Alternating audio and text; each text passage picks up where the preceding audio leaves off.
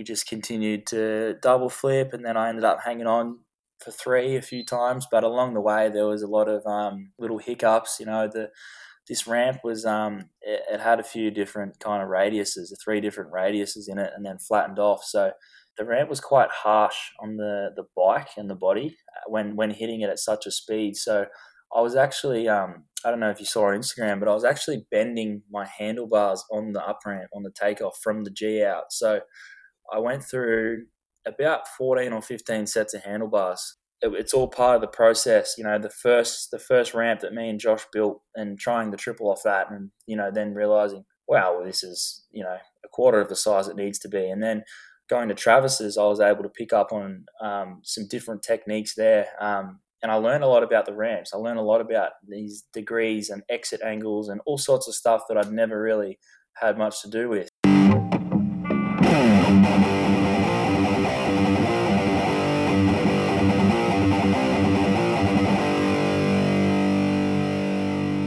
Hi, and welcome to the Riders Lounge podcast. I'm Steve Sommerfeld, your tour guide on this journey to discover what the next generation of freestyle motocross riders are up to. And today I'm really stoked to catch up with one of Australia's young guns, Jo Archer. You may or may not have heard much about him. He's kept a fairly low profile, which is actually quite surprising for the things that he's already achieved so far. We actually had a really good chin wag before we started, probably another 30 minutes after, actually, but you know, all that off the record kind of stuff. But it was awesome to hear about his journey on working on the triple backflip, from building his own ramp with his own adjustments and measurements, trying to work out the exit angles where the ramp is almost vertical, and looking for more height out of the jump, different gaps, and anything else that will help him get that triple backflip sorted on a much smaller ramp than what Sheeny landed on five years ago. Only one person's ever landed the triple backflip, and Jo Archer is going after it. So before you settle in for this episode, I have to let you know it is the longest podcast yet, but one of the most interesting. So you'll definitely want to make sure you've got yourself a few beers lined up and in the fridge ready to go right now here, it's actually minus 13 today, and I think they're talking about minus 17 tomorrow where I'm living in Germany, so I don't even need to use a fridge. I've just got my mixed box of Rothaus Tannenzäpfle beers outside, no need to waste space in the fridge.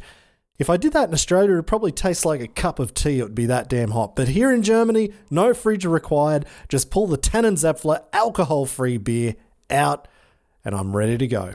Also, a quick shout out to Spect Goggles for their support of this podcast as well, with some damn comfy goggles.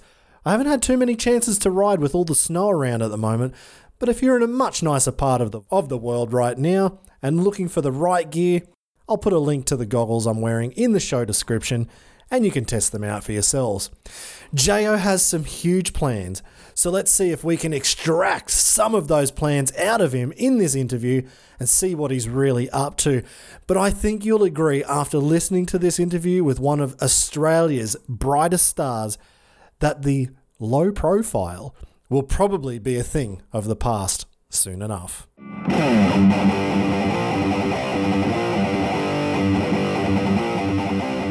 you so much for coming on, mate. Um, awesome to have you. But first thing I want to know about the video that's come out this week double backflip Cordova straight yeah. on Instagram. What's going on? Well, first of all, Steve, I'd like to say uh, thanks for having me on here. It's um, it's a pleasure to be invited to uh, jump on here with you. So, cheers for that.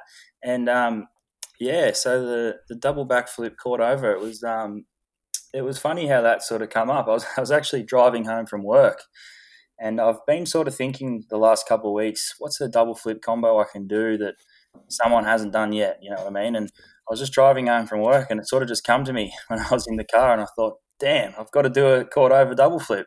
So um, I went out to my friend's house. He's got a foam pit out there, and um, I was kind of thinking, geez, I don't really know when I'm going to do the Cordova, like what part of the rotation.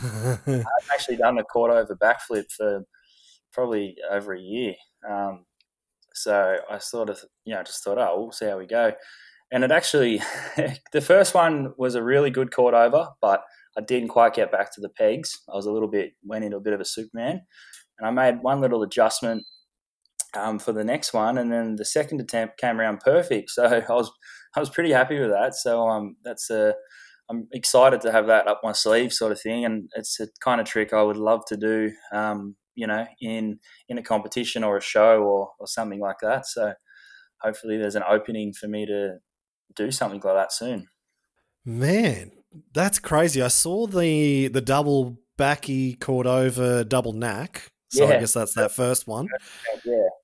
That was impressive. Um, but the Cordova, uh, I I actually hated the Cordova flip. I did it. I didn't do it very well, but I did it. But I hated every single one of them.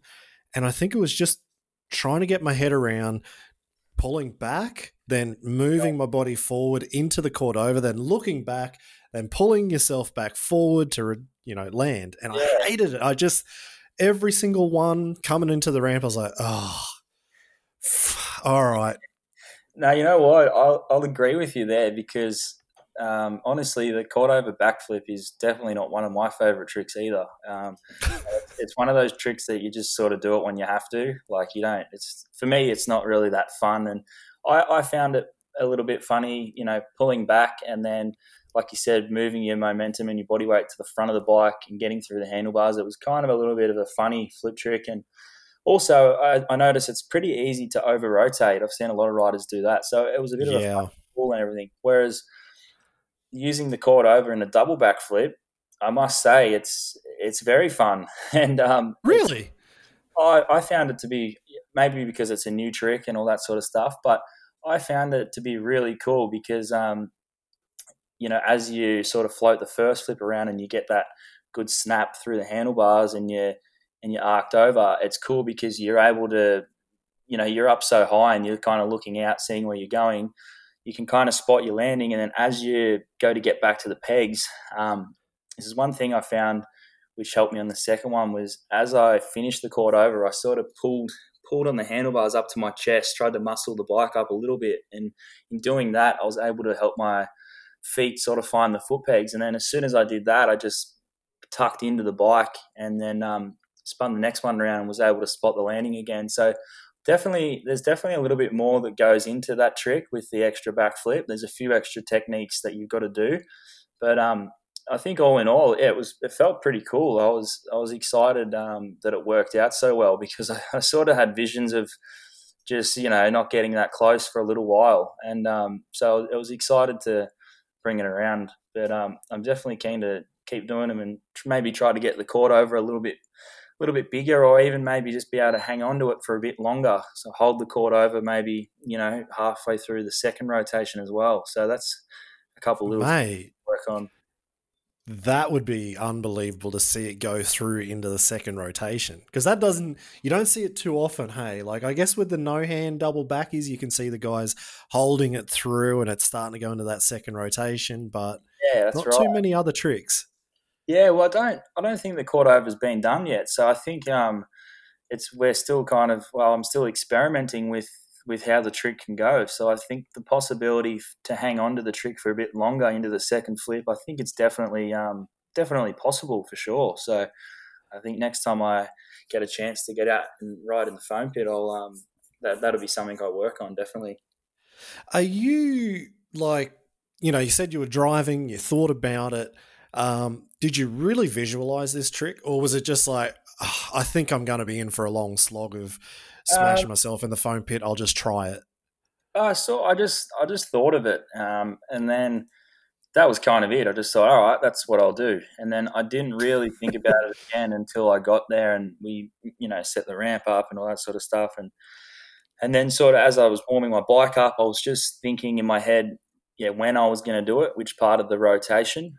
And when I thought I was going to do it and when I did it was probably two different times. But what I what I did do is um, I just focused on getting a good, a very good pull off the up ramp, and then I kind of just did what felt natural. So I went into the Cordova position pretty early on, but it was just yeah, just when it felt natural, and then um, that sort of worked out. I think if you with these kind of double flip variations, I think if you put too much planning into exactly when you're going to go for the trick, I think you may forget about what you're doing. You know what I mean? You might mess up one of the steps along the way. So I felt just concentrate on a good pull and then just go when it feels natural and hold it for you know as long as you want until it feels natural and just get back on and that was kind of my starting point i just thought i'll, I'll do what feels comfortable and then from there i can watch footage and kind of go back to the drawing board but then luckily i didn't really have to do that it just it just worked out so i think i'll just do the same thing next time if i can remember but no, that's cool. awesome. it, wasn't, it wasn't extremely hard i think the hardest thing about it would be just to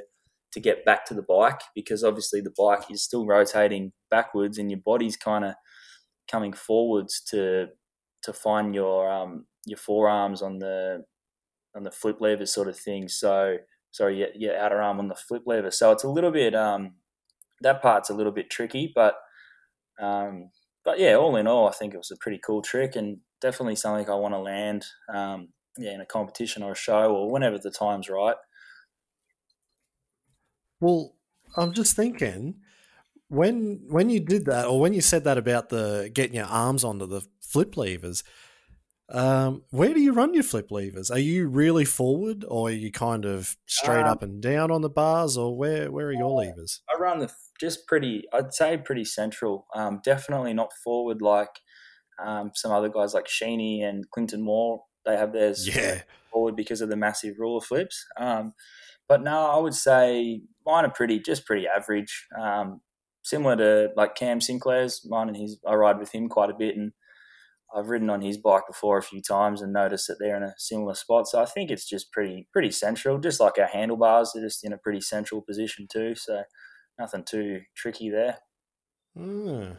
Yeah, no, I was just thinking, like, yeah, if if they were a long way forward, man, that would be almost impossible to find your, yeah. your arms on the on it, looking for the Cordova double backy. Oh, where the hell's his lever? Yeah, you'd end up going into a Superman or a ruler, I think, then, and you might come might come up with a new trick. well, I was just about to say, new trick, mate. Go for the combo. Yeah, I don't know how I go getting back on that one. I might need a little bit more time, I think. so why are you pushing so hard right now? Like, we're in the middle of COVID. I know a few riders are kind of taking it easy because there's no comps coming up, but yeah. you're the complete opposite. You are smashing it and uh, you're throwing it up on Instagram, which is awesome to see, giving me something to watch. Um, yeah. What's, what's driving you? Well, Steve, I think um, I'm very. Anyone that knows me um, knows I'm extremely motivated and driven. Um, obviously, this freestyle motocross and and all this sort of stuff is a massive dream of mine, as it is for everyone else. But it's something that um, it really means a lot to me, um, and it's something that I really really want to do and and become very good at. So. Um, I mean, that's the reason I wake up every morning at 3:30 a.m. and train for an Whoa. hour and a half in the gym before work, and then I go and work a, a normal, you know, full day of work, and then I hope to have a ride, you know, in the afternoon after doing all that sort of stuff. So I think um, I don't have an exact answer, but I, this is how I, I train and ride 365 days of the year. So I um I don't have a real answer for you there, but I'm just I've, I've been feeling really good on the bike. Um, and my body feels pretty good. I've, I've changed a few things with um, with my diet and the way that I train in the gym and all that sort of stuff. So I'm feeling really good, and um, I've always had a I've always had a vision to kind of do the bigger the bigger tricks, or or not so much the bigger tricks, but maybe the bigger ramps. And um, I think yeah, I've really kind of found my place with that at the start of this year with some with some double flip variations and a few other things that I'm working on. So I think um, there's no time to be COVID or not. There's no time to be sitting around waiting. You gotta you gotta you know work hard and, and give it your best if you want to be noticed by the um, the important people. So I'm just trying to do as much as I can in that respect, and um, yeah, just trying to do the best thing I can do for myself as well. And I, I like to set a lot of personal goals. Um, each day, I pretty much have a personal goal of something I want to do. You know, whether it's at work or you know whether it's doing certain things at the gym or whatever it may be. I always try to do my best uh, and to move forward, I think it definitely helps on the on the bike as well. Wow, is that exhausting having goals every day that you need to achieve? And what if you don't achieve it every day? Like, do you get oh, grumpy at yourself, or oh, or do you just wake up the next day and go harder? Yeah, there's no hard feelings if I don't, but I just they're not massive personal goals, but there's a lot of things I like to do at the gym. You know, if I did if I did a certain amount of repetitions of something one day, I want to be able to do either more weight or one more rep the next day. So there's just a, I'm very competitive with myself, and I can be a bit hard on myself at times. But um, I think I'm just so I'm so into my training and, and being healthy and, and trying to be good on the bike that I just I just enjoy um, feeding off those sort of things, and I think it helps motivate you. Um, but it's definitely getting up, you know, at three thirty in the morning every day. It's definitely um, it gets exhausting, especially towards the end of the week. Um, but that's um, that's what I've got going on at the moment, and hopefully, um, I'm really hoping that this year I'm able to take the the freestyle full time um, and and stop the normal day job, which would be a massive goal of mine, and I think it would um, it would definitely open up doors for me to be doing obviously a hell of a lot more riding. But I think um, you know I'd be able to show the show the world what I can really do on a bike because at the moment I kind of ride. I'm lucky to ride once a week. You know, sometimes only a couple times a month um, because of other things like work. So that's definitely a big goal of mine. But um, look, I'm, I'm happy with how everything's going, and uh, I'm pretty content with with the training and, and the riding I'm able to do with the circumstances at the moment. But um, yeah, moving forward, I'd definitely like to spend a bit more time on the bike and really give it my all. But um, but yeah, I'm, I'm happy with how everything's going, and I'm I am feeling very confident on the bike. So that's the main thing. Like you'd you'd know when your confidence is high on your bike and your body's feeling good, you know you can really ride to your full potential. So I can't I can't complain with that at all. Mate, you are. I'm, I'm just thinking like back to when I was riding, and I would ride probably four to five times a week. Like I'd try and ride every day of the week if I could, and I'd probably do a couple of hours every day. Um, and it sounds like you're riding like let let's say I'd probably ride 200 days a year, 250 days a year, probably more. Yeah. Sounds like you're getting between 30 and 50 days a year if you're lucky. Yeah. and and look at the tricks you're doing compared to the what yeah. I was up to. Mate, imagine if you were riding as much as I was. You'd be yeah, I mean, killing it. Steve, that's my uh, that's my dream for sure. Um, and I think you know with uh, my work ethic that I use in my normal job and my training in the gym and stuff, you know, I'd, I'd really love to be able to transfer that over to the bike and, and spend you know hours every day on the bike. But um, as I said, I, am that's the circumstances I have at the moment. So I am yeah. happy with that because you know I feel lucky that I, I am able to ride and I do have access to a, a foam pit and an airbag when um, when the time's right that I can use them. So I've definitely got the right tools for the job. I just need to um, really I just need to get a few sponsors hopefully to um, to help me out and and kind of let me um, ride full time. But yeah, that that's something that's a goal that I have for myself for this year. So hopefully I can um, keep chipping away at that and work towards it. I think we're um, on track for that anyway. So I just got to just keep keep my head down and, and keep working hard. Um, yeah, towards that goal.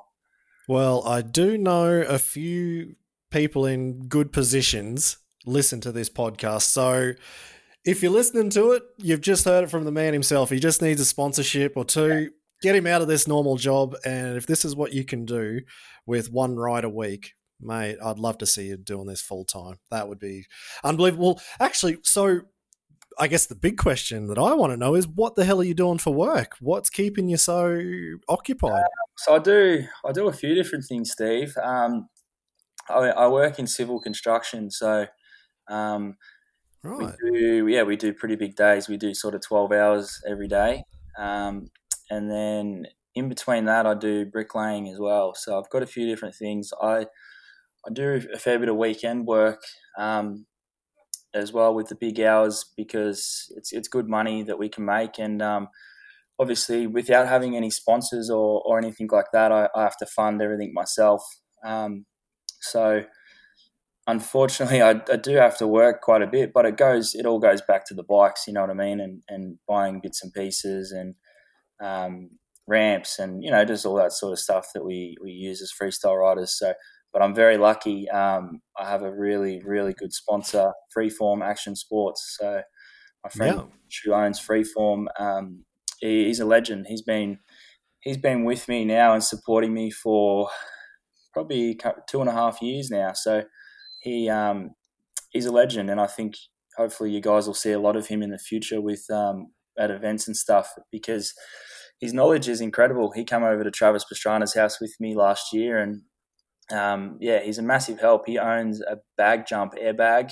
Um, and yeah, he, he's just the guy. So I'm very, very lucky to have his help and support, and, and not only him, but his crew, um, his brother and his friend Wagsy that work alongside him. I'm, I'm lucky to have them on board because without them, I, I wouldn't be able to do any of the stuff I've been doing. So, um, mate, that's unreal, isn't it? And it's good to have, especially this is a tool for your job as well. It's not just the sponsor um, to give cash, which is absolutely fantastic. We need to live and we need to pay bills. But if it's a major tool for your job, especially in pushing freestyle, that's right.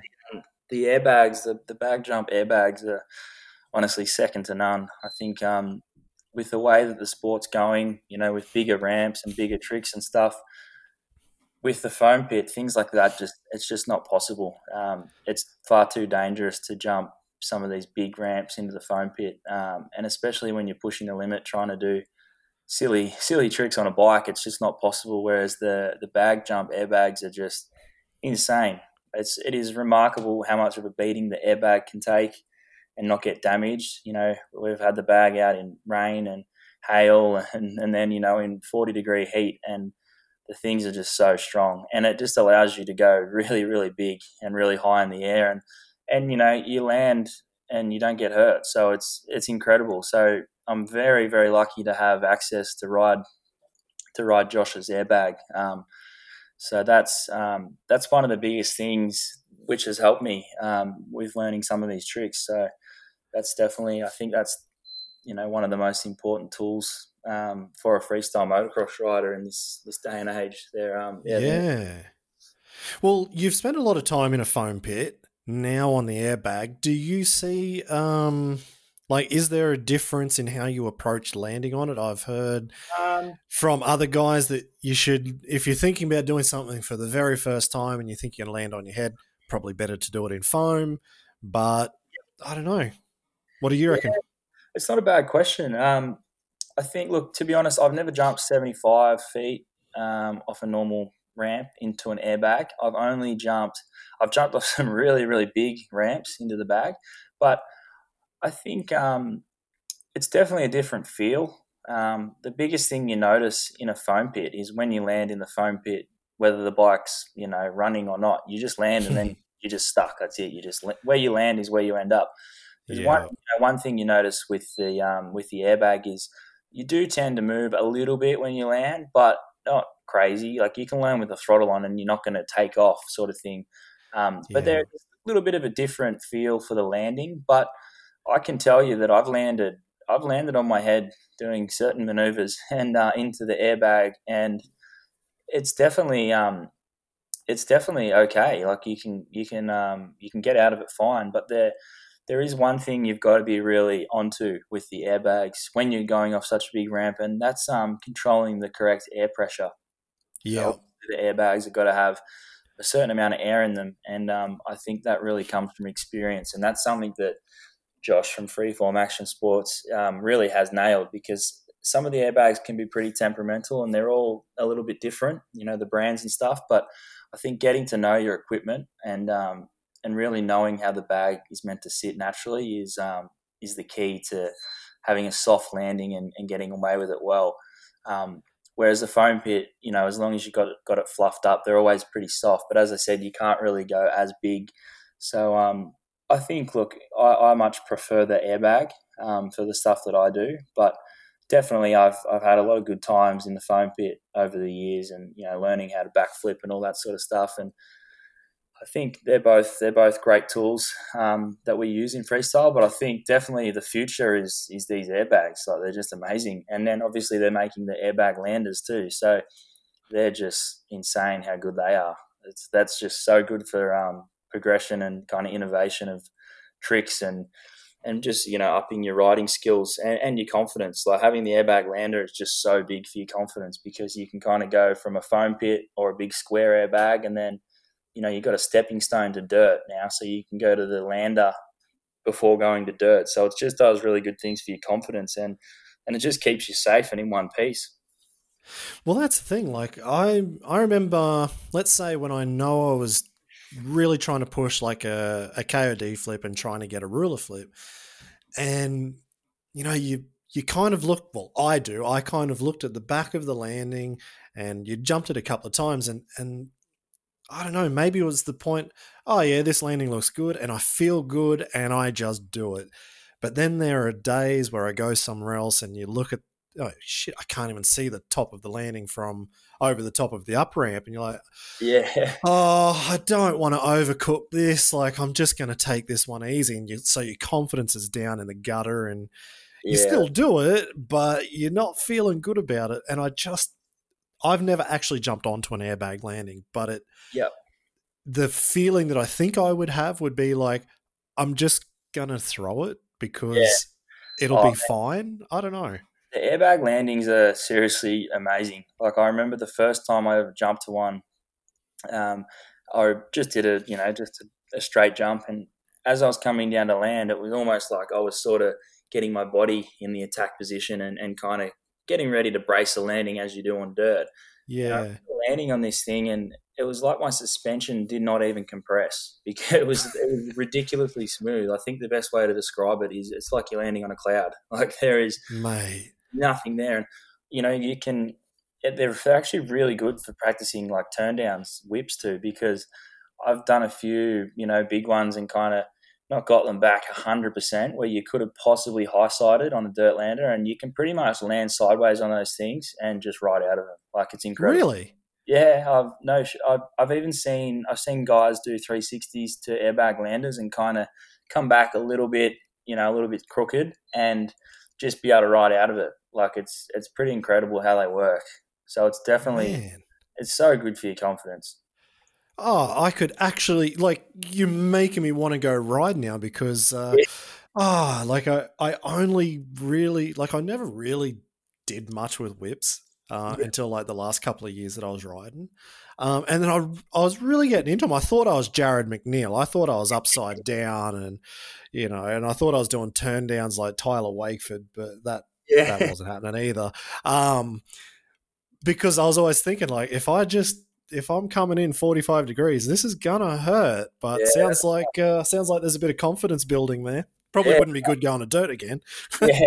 No, they're good. And another thing which which is awesome about them too is you can ride you can ride the thing all day and you know sometimes if you if you have a big session riding to a dirt lander towards the end of the day you might be a little bit sore you know your your arms or your legs or your back like you know just because you've been you've just been smashing it all day whereas on there tell me about it yeah, yeah another thing you really is really, you know, which is really awesome about the, the bag lander. You can just keep landing, and because you're going so smooth, and your suspension, as I said, is barely compressing. Like the the lander is taking everything, so you can have a massive day riding that in you know in heat and everything, and you just feel fine towards the end of the day. So that's another thing which is really cool about them. I'm sure you could ride them five days a week, and you know you'd just be you'd be sweet. So that's definitely a cool thing as well.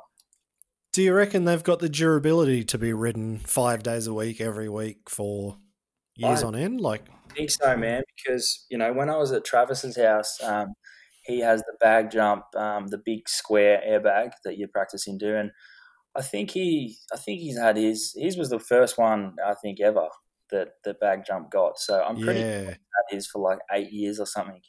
And um, you know, we've seen all the crazy things that they've done on Nitro Circus jumping into that airbag.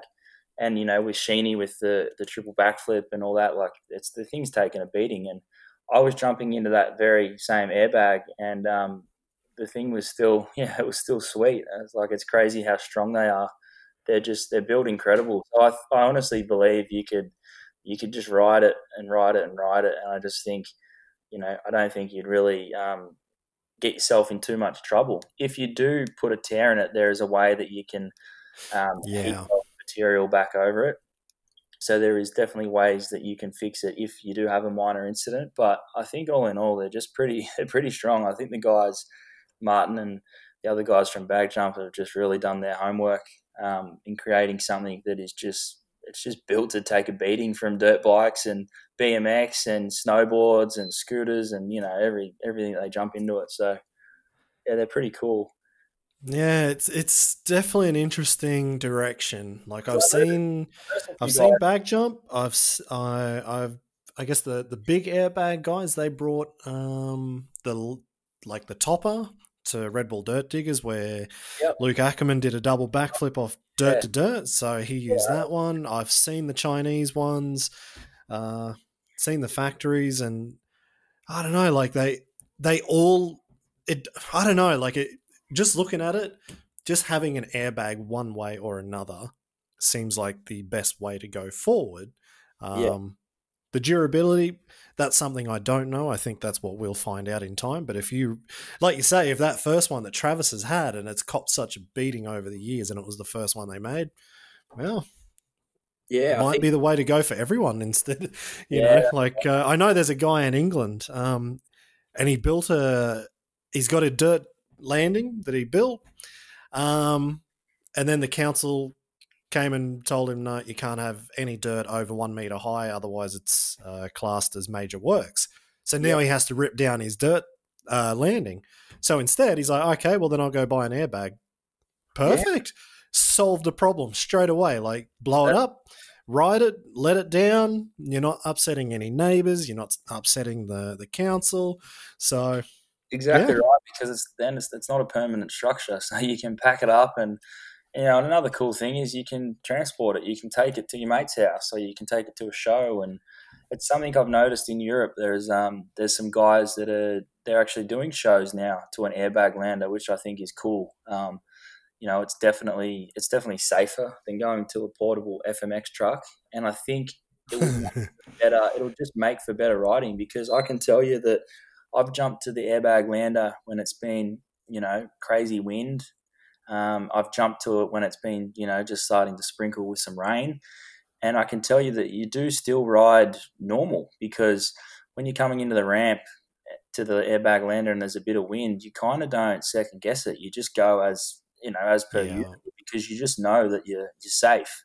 Whereas to a portable FMX truck, you, you know, it, it, it can be the it can be a big thing when it's super windy because um, I've done a I did a heart attack backflip a couple of years ago and it was it was massive. It was the biggest one I've ever done. Like looking through, and as I came back to the bike, it wasn't windy or anything. It was just I just did the trick way too big. And um, as I come back, I got a bit crossed up and um, took a well what would have been a massive crash to a to a dirt down ramp and um, I just got up and you know brushed myself off, and I was fine. I didn't have a grazed arm or a sore head or anything, and it was a massive crash. And I literally just got up.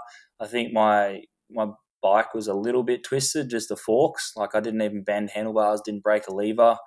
I just straightened out the front end, and then I was good to keep going. So I think, um, yeah, I think it's definitely the way of the future, and I think it's it's really good for the sport. I know there was a few people in the early days that were against him and saying, "Oh, you guys are pussies" or whatever. But the way I look at it, if if things like that can keep us doing shows because of safety reasons, and not only that, we can do bigger and better tricks. I think that's that's the best thing for the sport. So I'm I'm all the way for them. I think um I think they're one of the best things that's happened for for freestyle. You know, in the last kind of three to five years, they're becoming a lot more popular, and I think it's it's awesome. Well, that's the thing. I I was against them purely because what I thought the crowd would think. Yeah. Like, would the fans go, oh, what a bunch of pussies? Like, come on, guys. You're on a motorbike, you're on a dirt bike, go to dirt. And, like, does it really, like, would you lose a lot of that the danger factor, which is half of why they watch it. It's why people got into it. It's why it was gnarly at the start of the sport and Crusty Demons and da da da da da. Um, I I definitely love them for us for riders. I think it's yeah. definitely the greatest thing. I wish um, I wish I rode onto them. Uh, I'd still be riding right now. Uh, yeah. I think I'd have a hell of a better chance than than the flat ass um, mobile landing I landed on. Yeah. But but I think like when I look at it, Nitro and Travis, like they've done the hard work. They've they've put the airbags out there, and potentially we're going to get like you know everyone not turning up to the next year's shows, going what a bunch of pussies. But they've been doing it for like five years, six years, seven years, whatever, however many years with an airbag now. Yeah. And people still keep coming back. The tricks are getting bigger. So I'm like, well, well those guys have actually done the work. Like, people don't care. Okay, if people don't care, and I think everyone's seen that now, so it's like, okay, let's stop killing ourselves. Um, yeah, I mean, we can I go bigger. I think Nitro, like you said, they've done their homework and they've they've made a really good decision with with the landers and the safety sort of side of things. But you know, the reason that they have done that is it's purely so the riders can do more and give more back to the fans. You know, it's not like they don't have guys just doing sort of small upright tricks, you know, to the airbag. It's it allows people like Sheeny to do the massive double backflip variations and all that sort of stuff. And you know, when you're doing a tour like Nitro Circus, you might be doing two or three shows per week. You just couldn't imagine doing a massive double flip variation to a you know a portable lander or a scaffold lander like three times a week. It would just be it would be insane. Whereas you know, doing it to a, a safer lander. I mean, there's still there's still a lot of danger involved in the the landers at Nitro have for sure. I'd never take anything away from the guys on there, but I just think it allows it allows freestyle riders to really push it and and keep the sport pumping. So I, I just think it's insane. I think it's really really good. I think um, I don't think you could have a bad thing to say about it, and I think the people that do kind of say a bad thing about it are probably just a little bit uneducated. Like they just haven't had a chance, or they just haven't had a chance to ride on one and, and you know get to see how cool they really are. So that's it. No, I completely agree with you, man. Well, um, you said at the start that you did ride a lot with Sinks, and that's I think that's where I met you the first time down at Sinks's place. Yep. Um, many, many, many years ago when you were a young buck. Yep. Um, what was it like to ride with Sinclair, especially at that time, because he was the first rider to bring the double backflip to ev- well as many competitions as he could, and then he was doing them on Nitro Tour as much as he could, and yeah, and the Crusty Tour even before that. Cr- exactly, Crusty Tour before the Nitro Tour. So growing up, like you've had a hell of a mentor, um, yeah. someone who was an innovator maybe not innovating the double flip, but he certainly learnt the double flip and put it into practice more than anybody at that time. How did that sort of, I don't know, how did you grow into riding with him? And did you just go, okay, double flips, uh, that's normal? Yeah, well, it's funny. Um, it's funny when you say it like that. But um, look, it was it was awesome. It was it was incredible for me to um to have a mentor like Cam and and to be able to spend so much time with him. Um, when I was around sort of probably ten or eleven years old, me and Cam actually lived together for about two years. So, um, you know, it was like having having your your older best mate that you look up to live with you. So for yeah. me, it was awesome. You know, we used to we used to ride BMXs together and fifties and all sorts of stuff. So it was it was really cool, and um, you know I I was able to learn so much from Cam. Um, and uh, when I first started riding with him, I was racing motocross. You know, that's what I grew up doing. So I remember going out and sort of I always liked ramps and stuff. I hadn't really had much to do with them, but I started jumping ramps with Cam, and he was teaching me bits and pieces. And then you know went out there one day, and he's like, "Well, you gonna do a backflip or what?" I was like, "Yeah, of course." we started doing that, and then I landed my first flip when I was 14, which was cool. I was still racing then, and um, yeah, it, it, was awesome. But um, but yeah, impressive career, and, and especially when he was really um, working on the double flips hard, I was I was always around, and we, you know, sometimes I'd be pulling him out of the foam pit with the crane and all that sort of stuff. So to see his um, just his drive and his passion, um, you know, for what he loved doing and and for the bigger tricks, which was the double backflip. Man, it was it was something really cool to see, and that was something that I was able to to really learn and and just really just enjoy watching. Um, and you know, then I remember when he learnt the flare. He did he did the flare at the Sydney X Fighters. Yeah, because it, it was about literally I think it was maybe four or five days before the X Fighters competition. We um he wanted to do a 540 flare, you know. So we're like, all right, well, there's no quarter pipe, so we got a super kicker and turned it um, upside down, sort of thing, you know. Um, put it on its end, and he had that set up next to the foam pit. It was pissing down with rain, and he went and did one perfect into the foam pit. And I reckon he, I reckon he did about three or four of them. That was it.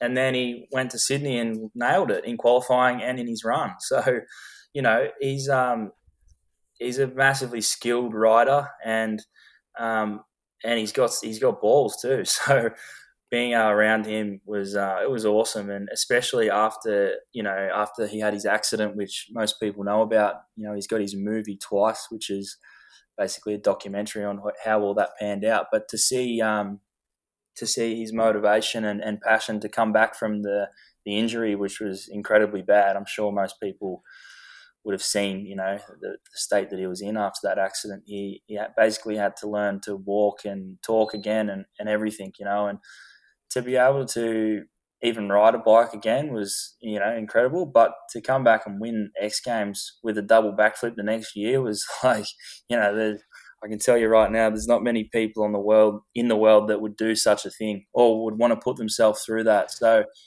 I think That's uh, it.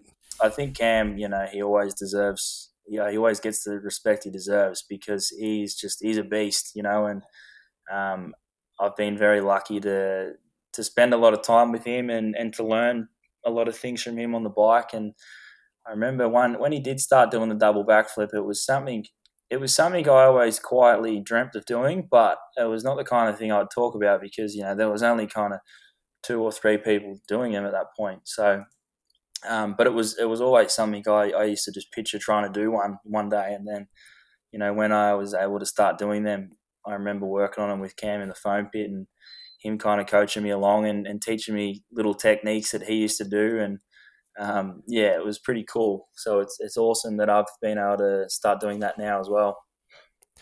Man, well, that was going to be my next question was knowing what he went through himself, almost dying, getting back up, doing it all, and and the mental strength that would have taken to do what he did.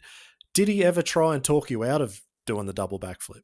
Um, no, he didn't really because you know what it's like being a, a moto rider. Um, you never like to think about that kind of stuff. Obviously, there is a risk involved in in anything we do, but um, I think Cam knows that I'm pretty pretty passionate and pretty motivated about you know freestyle and he was um, he was definitely always always onto me about taking the right steps though, you know, and, and not not rushing into anything, um, especially something as serious as a double backflip. It's not the kind of thing that you can take lightly. So um, he was always very supportive um, and just kind of made sure I did things in the right manner. You know, I didn't didn't rush into it, and I had everything kind of set out, and the foam pit was fluffed up, and you know, there was just step by step we did things correct, which was good. And I did, um, I did do a fair few into the foam pit, you know, before doing it to a to an airbag lander, um, and then to dirt at the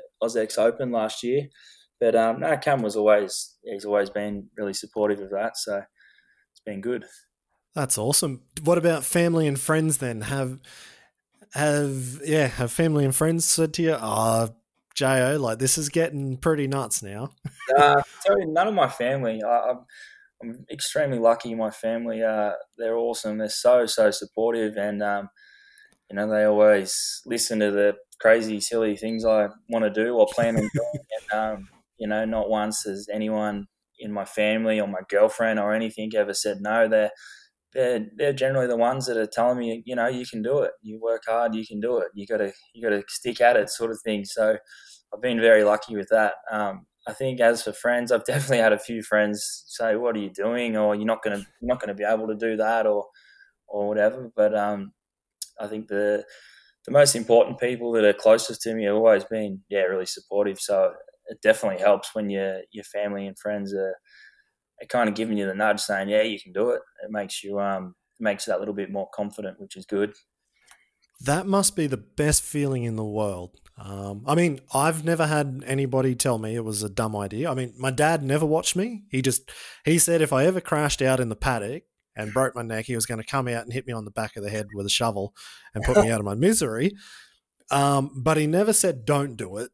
Yeah. Uh, he did knock over all my jumps. Like when when I was a kid, like when I was in high school, so I'd have to get on a bus and go into into town, go to school, get on the bus, come home.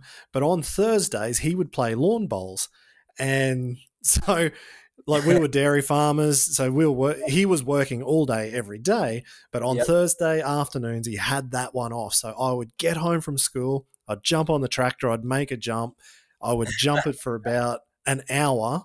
But then when I went to school the next day, he'd look at the track to see there's fresh dirt, and he's like, "Oh, little bastard's gone and built a jump again." So he would go and knock the jumps over, but he never actually said, "Don't do it." And then when I got a bit older, I, I went to uni, and he's like, "All right, well, this is your decision. Like, if you want to do this, You're old You enough know. now, Steve. Yeah. that's it. You're old enough and dumb enough. You can do what you want." Um, and so I, I've always had that feeling as well of no one's really said, "Don't do it." Like, just go for it. Like, if you, if this is what you want, go for it. And it's a good feeling, and it sounds like you've got definitely the right people in your corner. Yeah, for sure. But then, and then the next step um, that I wanted to touch on, and you've already mentioned his name, and you said you were over there as well when you went to Travis's house yep. to go from, not to go from, because this is just all a, you know, it's just a process in the making, but going to Travis's for the first time, how did that come about? Um, and what was it like to turn up there for the very first time and then to have his confidence? You know, Yeah. I've seen him tell people who probably shouldn't be jumping into a foam pit to jump in there, but obviously you've got the skills. So how was that? No, well, it was such a good experience. But um, I'll start with how it kind of all kicked off. It's a funny story. Um, I had um, I had a plan, you know, to do a triple backflip. It was it was something that I wanted to do. So myself and Josh from Freeform Action Sports that I spoke about earlier on, Yeah. we um we came together and and had a few ideas, and we ended up just drawing a ramp on a piece of paper, you know, with little measurements and um, the degree of the of the exit angle and stuff like that that we wanted to do, and we Yeah. just we, built the ramp, and then I just you know pushed it. 50 feet from the foam pit and had a, had a crack at the triple into the foam pit for the first time and from there I was like shit you know it's, it's Wow.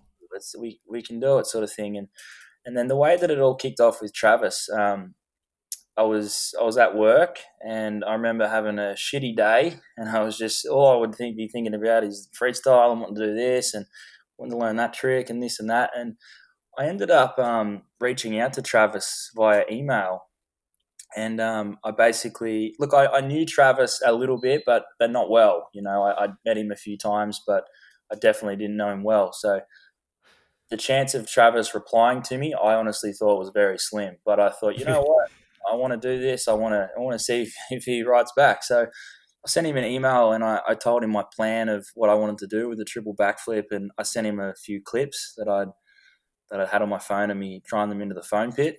And um, anyway, and once I'd sent that, I was back to my shitty job, and then um, I could not believe it. But you know, maybe an hour or whatever later, my phone went off and it was an email from Travis Pastrana. And the first thing I did was screenshot it and send it to my family. I was ridiculously stoked. I was I've gone from having a shit day at work to having the best day of my life at that point. Um, and Travis could not have been any cooler. He was just like, "Hey Joe, what's up? Yeah, that's cool. You know, awesome. You want to do that?" And we we chatted back and forth for a little bit, and then the best email he just said, "All right, here's my address. Um, blah blah blah. This is when I'm home.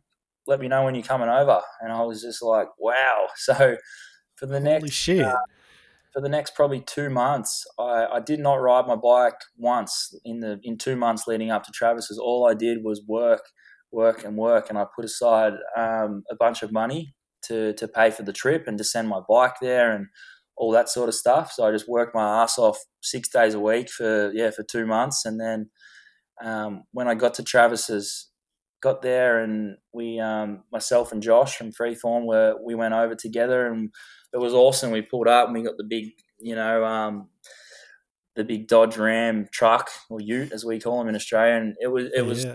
very surreal. And um, as we as we drove from the airport, we we just couldn't believe it as we were pulling up to Travis's house. Like it was just, you know, I've I've watched so many Nitro Circus movies and DVDs and all that sort of stuff that I felt like I'd been there because I knew the whole layout of his property and his shed and all that. actually being there in real life was just it was absolutely amazing. Um, like just pulling down the driveway, he's got the big skate park and you know and all the big American trucks and all the ramps and there, there's just so, there's so much cool stuff there. Like there's ramps. There's ramps there that are, you know, the first ever mechanical front flip ramp that Paris Rosen was using 15 years ago or something. And there's you know, the Far first is that they started building with all these little extra attachments on there, and like the, it was just incredible. It was like a museum for dirt bikes, and it was that there was at that time that then was the best day of my life, and I, I just could not believe it. And um, as we got there, we kind of we didn't really have too much of an idea what was going on. We were just in shock, and um, Travis wasn't actually there. He arrived about arrived about half an hour later or something. But at this point in time, I still didn't have accommodation sorted. We were just going to kind of get there and figure it out and figure out where was close and kind of set up a base. And then um, Travis rolled in, cool as, and and he's you know, like, yeah, well, you guys are staying here, and me and Josh just looked at each other. We were just like, is this really happening? Like, you know, this is just the best thing in my whole life. I just couldn't believe it. So Travis was just so um, so cool to be around and, and so helpful. You know, there was there was not one point where he wasn't trying to help me with if I needed bike parts or, or anything. You know, we were going out and having lunch together and riding his Harleys and like it, it was just the best experience ever. And um, anyway, and when I got there, I I didn't actually know which ramp I'd be jumping off or anything. So this last two months of working hard and saving up money, I just knew and not riding. yeah, not riding. I knew I was going there, and I, I just wanted to do a triple flip. I just thought it's that simple. So I hadn't actually, yeah, hadn't figured out what ramp I was going to use or anything. And before Travis arrived, when when we first got there, me and Josh were just kind of walking around the property and checking it out, and the, I saw a massive ramp, and I thought, well, that must be the one I'm jumping. It was just this ramp up in the woods, just next to a bunch of trees, and I was looking at it, and I'm like well, it looks pretty scary, but that's got to be it. I'm like, all right, I'm in. But then it turns out that ramp I thought I was jumping was actually Jed Mildon's quad backflip ramp. Oh, yeah, yeah. Probably wouldn't want to jump that on a, on a freestyle bike because the thing was like, it was about 500 mil wide. it was tiny. But um, No way. It was tiny. It, it was huge. It was extremely tall and steep. But um, but now the ramp I was actually jumping was – a little bit further up in the woods in three pieces, and um, we ended up, um, yeah, we ended up pulling that down the other side of the property to the where the airbag is, and we had help from um, Trevor Pirana, which was, um, which was helpful to to build it all up. It was it was massive, you know, big three piece ramp. So we we had that set up, and then um, the first day I rode, actually, it was just me and Josh. There was no no Travis or no one around, so kind of just had this big ramp there that no one except for Travis has hit, and I didn't really know what distance to put it at or what gear to hit it in or any of that sort of stuff. So it was it was really cool though. That's that's something that I really like that feeling of being a bit uncomfortable. You know what I mean, and not really knowing like trusting yourself. But I, I really love that aspect of having to plan things out and and just give it give it everything. You know what I mean. So we set the ramp at I think um, 55 feet distance. And then, yeah, got over that. And then I was just, just double flipping it. And then, um, yeah, from there, we, we just continued to double flip. And then I ended up hanging on for three a few times. But along the way, there was a lot of, um, little hiccups. You know, the, this ramp was, um, it, had a few different kind of radiuses, three different radiuses in it, and then flattened off. So it was quite the ramp was quite harsh on the, the bike and the body uh, when when hitting it at such a speed. So I was actually um, I don't know if you saw on Instagram, but I was actually bending my handlebars on the up ramp on the takeoff from the G out. So I went through about fourteen or fifteen sets of handlebars. Um, no way. Yeah, which was crazy because, Whoa. as I said, I was bending the, the throttle side, so the, the right hand side, I was bending that down pretty much every jump on the on the up ramp. So one time it bent really really bad, and I ended up doing a going off sideways and did like a double backflip 360 and then had to eject from the bike. But um, so there was yeah there was a few little hiccups like that along the way, but I think um, you know it, it's all part of the process. You know the first the first ramp that me and Josh built and trying the triple off that, and you know then realizing, wow, well, this is you know a quarter of the size it needs to be, and then going to Travis's, I was able to pick up on um, some different techniques there. Um, and I learned a lot about the ramps. I learned a lot about these degrees and exit angles and all sorts of stuff that I'd never really had much to do with. So um, it was look, it was the most amazing trip, um, and it was something that I'll never forget, and I'll always appreciate so much. But it was also really good to learn um, different things about the ramp and the bike and speed and and the airbag. We learn a lot about the air pressures and stuff there. So I think moving forward, I've been able to take take on the knowledge that I got there, and I've been able to use that in my riding today. And um, it's been really cool to kind of to piece a few different things together off different ramps, and as I said, different techniques and different throttle control. And I think it's really helped me with um, with some things that I'm doing now. So. I've got um, I've got some pretty cool stuff I'm working on at the moment with Nitro Circus. Um, unfortunately, I'm not really allowed to talk about it just yet because it's just um, you know, it's like the pre work. So we're, we're sort of just working on it all. But when the time's right, myself and Nitro Circus will release that on social media. So I'm really excited to show everyone what, what we got going on. But um, yeah, it's been a really cool run. And, and look, none of this would have happened if it wasn't for my friend Josh and for Travis. So I can't I can't thank those two guys enough. Um, for allowing me to to go over there and just to show my skill and, and just to show my balls that I wanted to do the, the triple flip um, because not you know not that many people really want to do it but um, yeah I've got to be so thankful for the, the help I've had from those guys and I think um, yeah I think from here it's only the beginning you know I think um, there's a lot more to come from me and hopefully I can show everyone that this year.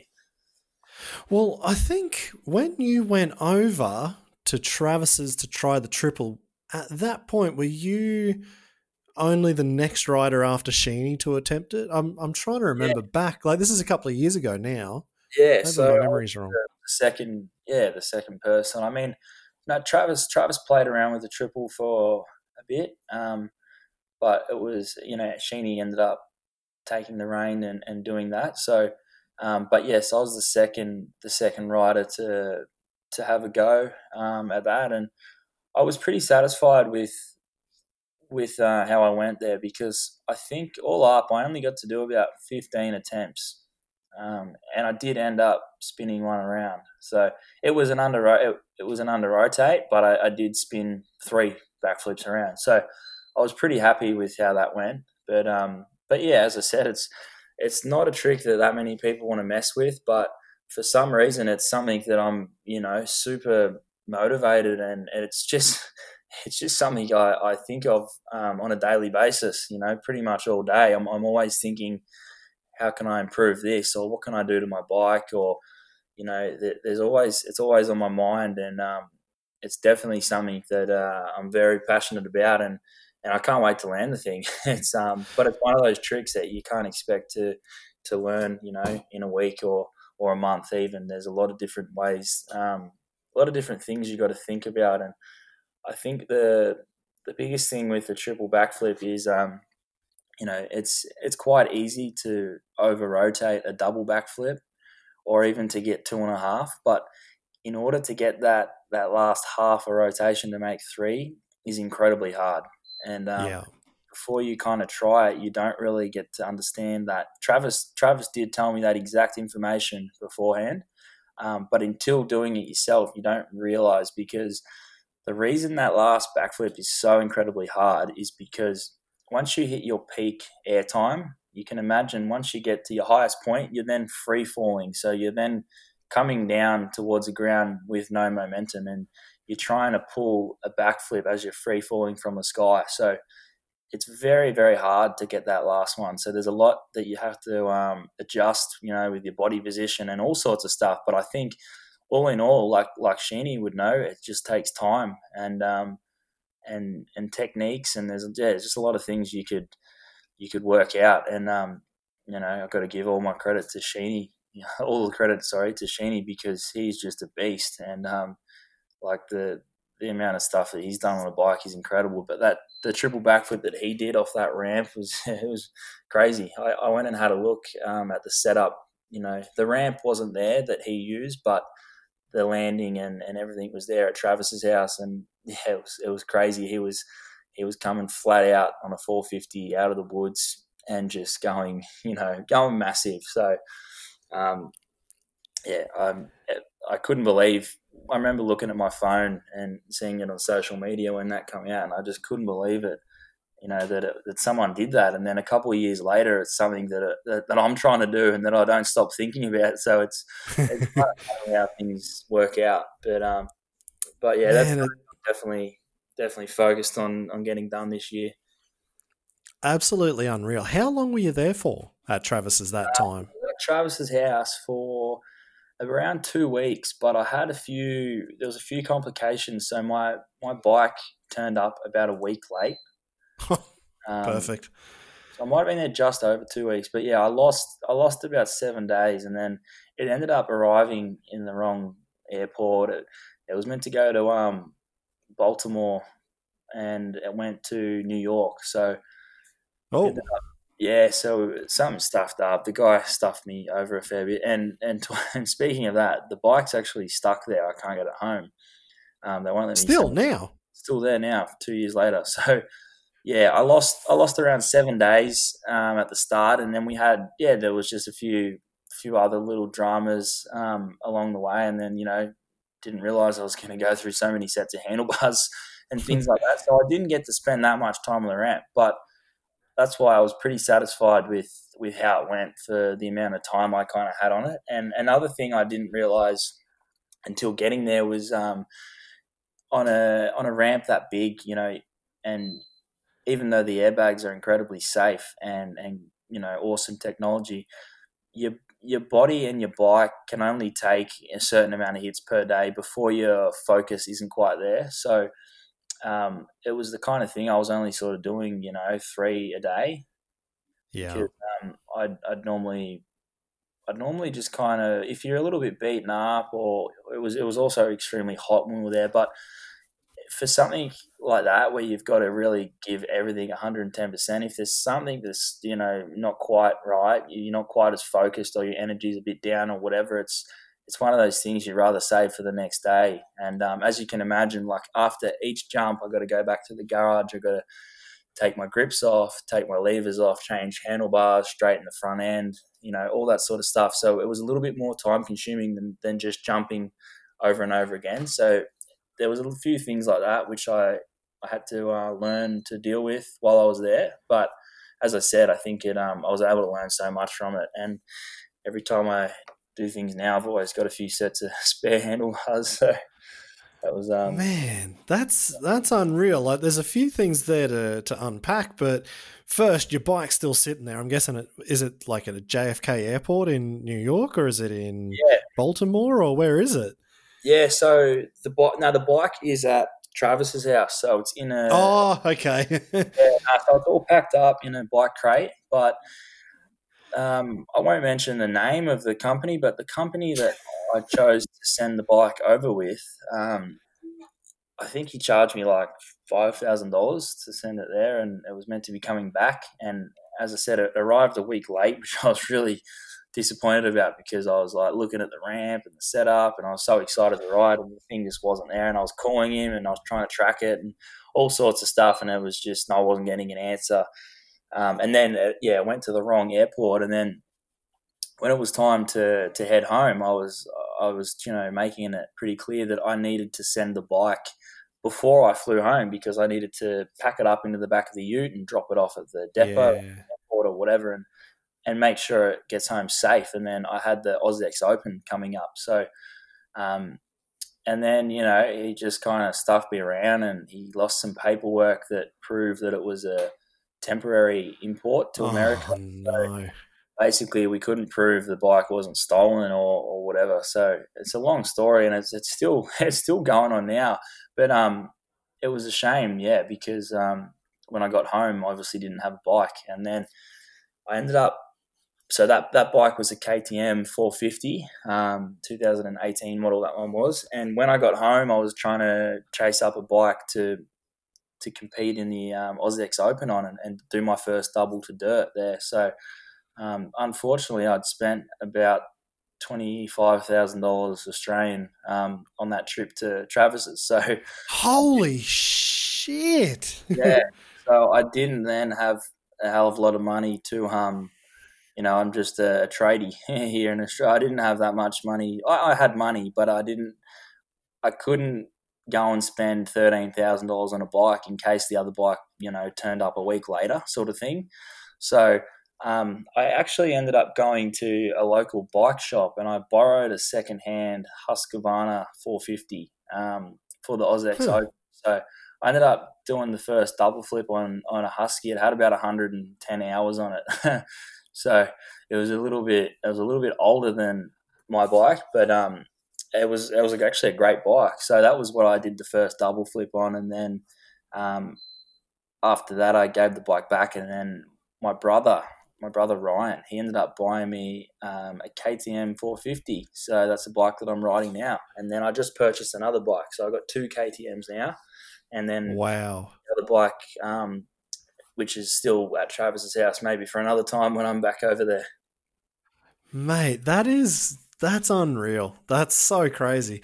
Like my next thing was wondering what the hell you did for seven days, looking at the the ramp you're about to hit, and if you were shitting yourself, or yeah. if you or if you got into shenanigans with Travis, because you know every Nitro video he's always up to something. Yeah, so, no, um, I think no, I was I was really focused um, on what I was doing, so I wasn't. Um, I mean, you know, I'd, I'd been thinking about doing that trick for for already quite a long time, and been working hard to get there. So I was pretty focused on what I was doing. So I think that first seven days, I kind of was just going to the gym and and uh, you know checking out the town and all that sort of stuff. But um, I wasn't riding the 110s or, or BMXs or anything like that because I was too focused uh, on what I was doing. I didn't want to do something silly and, and get hurt on something else. So I did um, did check out the ramp a fair bit, and we kind of got it all set in place and and you know roughly where we wanted it. And then I just had to play the waiting game.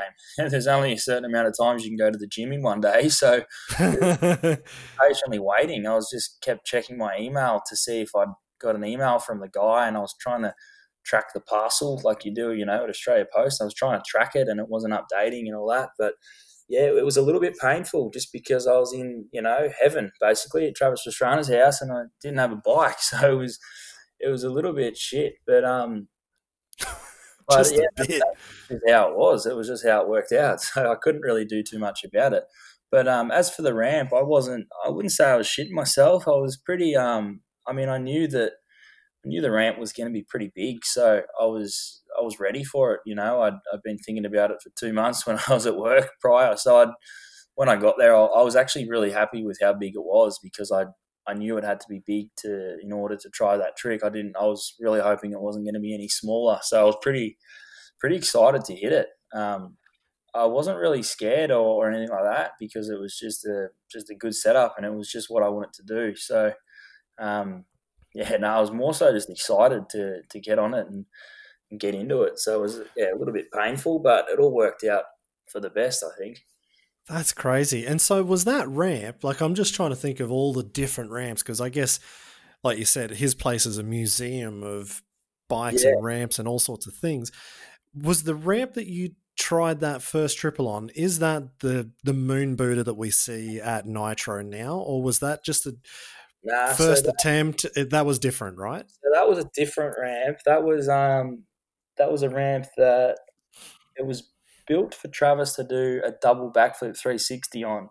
So I yeah. think Macho action figures he does a, a double flip three um, off that exact ramp. So I'm gonna say I think it was purposely built for that trick, and then um, it was kind of just sitting around. I don't. No one else had ever hit it. I don't think anyone else really had any need to hit it, sort of thing, because it was just a, it was just a big random ramp. Um, but then that was yeah, it just ended up being the one that I jumped off. So um, yeah, it was it was a pretty cool ramp, and I, I think since since being there, I've actually saw um, I saw some footage on Instagram of Travis um, double. I think he did a double flip Superman ruler sort of thing on his KTM 252 stroke off that same ramp into the airbag. So it was pretty cool, and it was good to see that TP was um, was still using that ramp.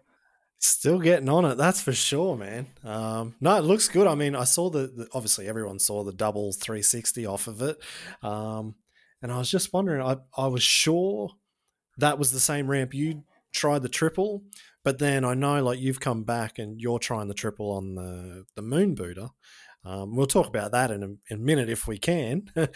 But I was just thinking, so you've you've got this issue with your bike. Uh, you've got home for AUS-X Open. You yep. had the Husqvarna that you've borrowed. Yep. all the, all of that just sounds so completely crazy. Anyway, and then you went to land your double backflip for the first time on dirt at AUS-X Open, uh, yeah. hometown advantage. Yeah. Um, and you beat Sheeny, mate. Yeah. was he was he out the back kicking over petrol cans, or was he just happy to see a young buck like yourself coming uh, through? Tell you what, Sheeny, Sheeny couldn't have been uh, any more supportive on the day. He was he was really great to me. Um, obviously, he's a he's done you know so many double backflips, so he, he was a great guy to speak to. Um, but on the day, you know, I was I was pretty pretty head down, pretty focused sort of thing, you know. And I was I remember measuring out the ramp, and I'd been practicing the double flip at um I was doing it at about fifty five feet. Um, and I think that's just I don't know that was just what the super kicker was set at at Cam's house, and then so that was my you know, that was my gap I knew and the speed and all that. And when I got there, I measured it and it was set at 47 feet.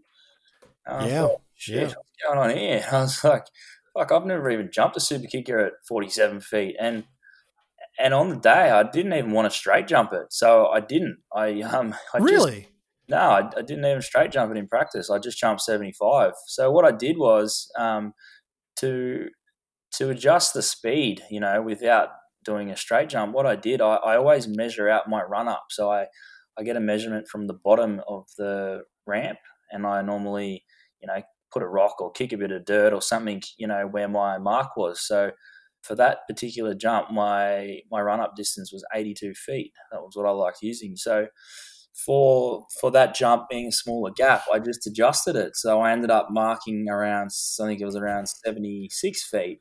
And that was hmm. all I changed. I actually hit the ramp exactly the same. I came in with what I thought was the exact same speed as normal, but I just took a slightly shorter run up. So the only time I ever jumped that ramp at AUS-X was just the double the double flip. Um, I didn't want to waste wow. my time straight jumping it because it was like different distance and the ramp was on it was like a 45 degree angle. It wasn't straight with a lander because the supercross track was you know we were using the same down ramp. We were sharing the down ramp with the Supercross racers, so the super kicker was on the side, um, so it was kind of pretty uneven and not straight and stuff. And I thought, you know what, I'll just do the double flip when I need to, when the crowd's there and in the competition. So I didn't, I didn't kind of waste my time jumping it in practice. I just did, um, yeah, just jumped off the 75 because there was also the best whip competition there. So I just had a had a lot of fun playing around with that. But um, but yeah, that was where Sheeny was really supportive, and he just said to me throughout the day, you know, throughout practice, he goes, "Look, if you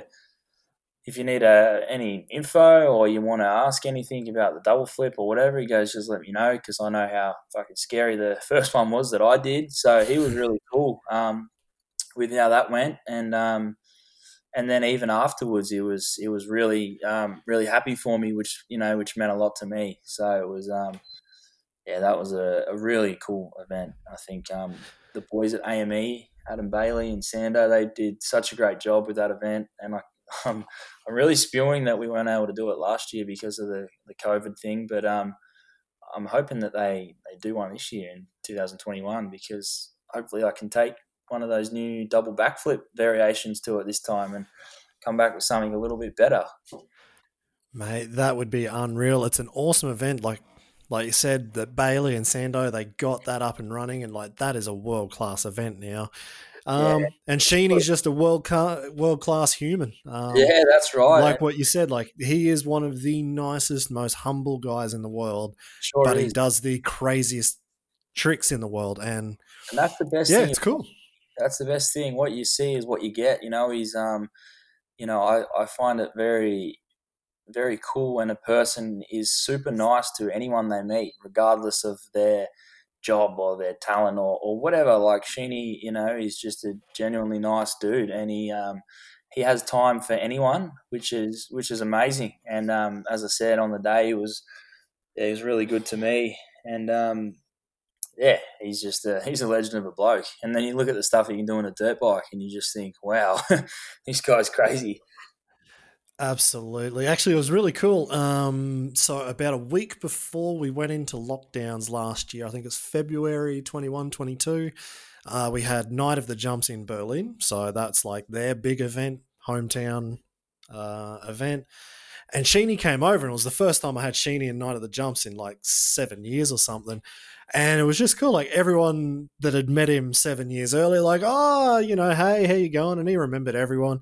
Yeah. But I just remember, like, it was in the back. Like I was just walking around, just checking to make sure everyone, all the riders had what they needed or ramps are in place and whatever.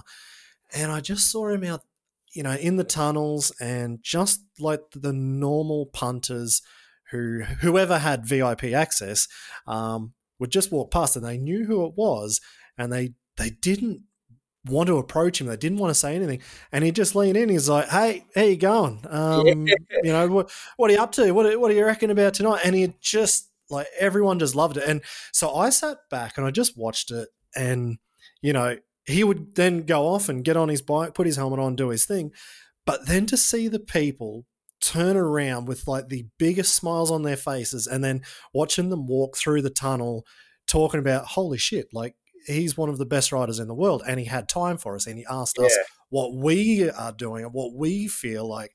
Yeah, exactly. And and you know that's that's the kind of person you want to have at every event. Like that's the kind of people you want to be around. Exactly. And I know right. it doesn't happen all the time. I know a lot of people have a lot of stress in what we do, but that's the one thing that really shines.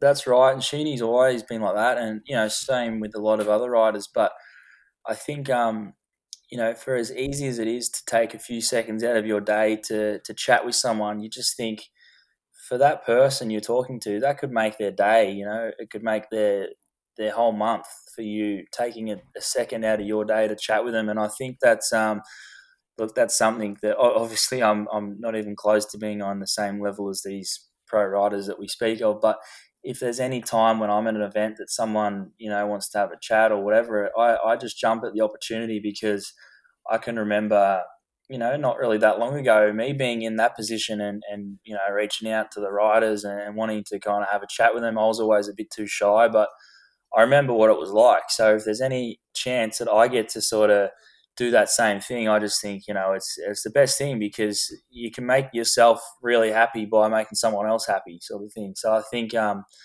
it's something that um, eh, that's one part of being a freestyle rider, which is really cool. You can kind of you know you can kind of help motivate other people as well by just by having a chat with them and asking them a few questions how they're going. Um, so yeah, like you said, Sheeny Sheeny's definitely one of those guys that that really has that dialed, and I think that's why he's a fan favorite um, because he's just a ripper bloke. Absolutely. No, I'm I'm not even anywhere remotely close, and I never would say I am. Um, but that was the one thing that I felt when I was writing, uh, when I was doing shows. Like, I'm I'm not like Edgar Torronteras or or those kind of writers who like ham it up for the crowd. I I can't really do that. I'm way yeah. too shy for it. Yeah, yeah. But then I was I was thinking about like when I've got the helmet on, I'm not I'm not me. Like I have you kind of have to play your role a little bit and the crowd are there to see you and they're there to see something. Good, so yeah, yeah, but then I, I found like I instead of being the clown out the front, I I was kind of remembering like when I was young and I went to one race at Dundarren motocross and like Danny Ham was there, Kim Ashkenazi. And I remember as a young buck, like I was just standing there next to dad. It was the only race he ever took me to. Um, and Kim Ashkenazi was standing right beside me, and I was looking up at this guy. And turns out I met him years later and he's not that big. But when you're a kid, he looked like a giant. And and I just remember that. And he took the time to say hello. And, and it was just funny that 10, 15 years later, I would, yeah, I, yeah, I ended up doing a show shows in Indonesia with him, and I oh, told him that story, and and like he just laughed, and he's like that, you know, that's cool, and so then that's how I kind of saw, you know, that's my role. So I would always try and like I would stay until the last kind of autograph to be done, yes. and and I felt almost like this imposter, like I'm not that good. You're not here to see me. You're here to see you're here to see Sheeny, or you want to come to a freestyle show to see Travis, but um, you know they're still there watching a freestyle show, so it doesn't matter who you are. You kind of just got to do it, I think, or not. Not that you have to do it; you have to want to do it and and enjoy it, and that's what I did. Exactly right. I think you got to make you know, like like you know, the the freestyle shows and stuff. It's not something that you can do forever. So I think if you focus on making the most of it, you know, I think I remember doing my first Nitro Circus show. I when the show ended, you know, when the music goes and the fireworks and you wave and you rev and your bike, I remember thinking, "Fuck, I hope it doesn't end. This is awesome." you know, I would have done that for half an hour. I was just thinking, "This is the best." Like looking around at the crowd, and so I think it's really good to kind of make the most of those moments and sort of take it all in because you know it's um not that many people get to experience that. So I think being a writer like myself and you, where it's we should, you know, we're really lucky to even be able to do that. So I think it's pretty cool to to just kind of yeah take it all in and, and do whatever you can, play your role as you say. Like it's you're exactly right. We all sort of have our own role. So um yeah, I think it's pretty special to be able to do that. That's it exactly. No, I loved it. I think that was that was what I look back on now was just you know, just seeing the kids' faces, like that was the best part of the whole show. Like, yeah, exactly right. Jumping in the crowd, like sitting next to grandma, and and like so. I remember one show. I can't remember where it was, but um, I jumped in and I was just sitting next to grandma in the front row, and the show's still going on. Like the other riders were still riding. I was just like sitting next to her with my helmet on and like clapping yeah. with her. She's like, "What the hell?" And she she didn't know what to do. And then I walked off and I looked back and she she was just like laughing with her family, and I was like, yeah, that was pretty funny. Like it was funny for me. I I didn't even have to do a few jumps, so that was even better. Yeah. Um, you know, I got out of a couple of the flip trains where I had to do a ruler flip, and I wasn't feeling good that day, so oh, oh yeah. sweet. um, yeah, no, it is definitely the that's the best part of it for me. So, hey, speaking of um, Sheeny, I just had a, a good memory. Do you remember um, this was a long time ago. I think I was, I was 16 years old. Um, it was about nine years ago, and I was at Sheeny's house, and you were there. Yes, I do. Remember that? It was so. Yeah. I remember I, I was I went up there to do a bit of riding with Sheeny, and um, I think I was there for around a week, and um, it was funny because the the full seven days I was there, it rained every day, and we literally did not even get to ride once. Didn't even get to jump in the foam pit. Nothing. So it was like total waste of a trip. But we did get to ride, um, you know, the little sandy motocross track across the road from Sheeny's. We, we got to play around with that a fair bit. But I remember chatting to you there. I was, I was only a kid. As I said, I was 16. I remember remember chatting to you there. And I think that was, I think I might have met you maybe beforehand, but I, that was the first time I met you properly, you know, and, and had a chat with you and, and kind of, you know, got to know you a little bit better. But, yeah, um, well, um, I think the first time was at Sinks's place, but me and Shuey were on a road trip and and we were like passing through pretty fast. Um, yeah. But when I went to Sheeny's, I, I don't know, was that the one where I went to flip Fungy's bike into his foam pit because the shock was wrong. You probably don't remember that part, but uh, if I went into the foam pit, then yeah, I remember that. Yeah, the, the, time I was there, it was it was that we had that much rain. We did we literally did. Oh yeah, with his yeah, and we were with his brother riding around on yes. on uh, the motocross track and just That's right because I was yeah. I was Sheeny's brother's um, CRF 450 and I was having a ball. It was it was sick and that that little sandy track was so much fun. It was I I couldn't believe it. It was actually really fun. But um, you say it was fun. I had freestyle suspension on my two stroke. I was getting smashed on that track.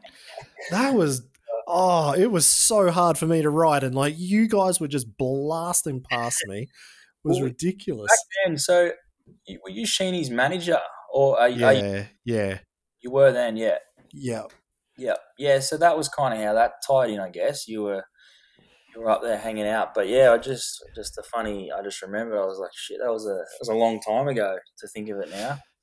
Oh yeah, no, well, I, I, can't remember why I was there. I would have been, I would have over only been in Perth, probably doing a show for some reason. Like a, uh, yeah. maybe it was after Narrogin or before Narrogin, or I was doing another show for Fungi. I remember speaking to you, and you you were going. I don't know if you were going overseas or you were about to go somewhere. So I think you were just chilling. I don't, I don't know. Yeah, you might you might have been, you might have already done a show, maybe perhaps, and then yeah. you're just there for a little bit, and then off to your next destination or whatever. But um, yeah.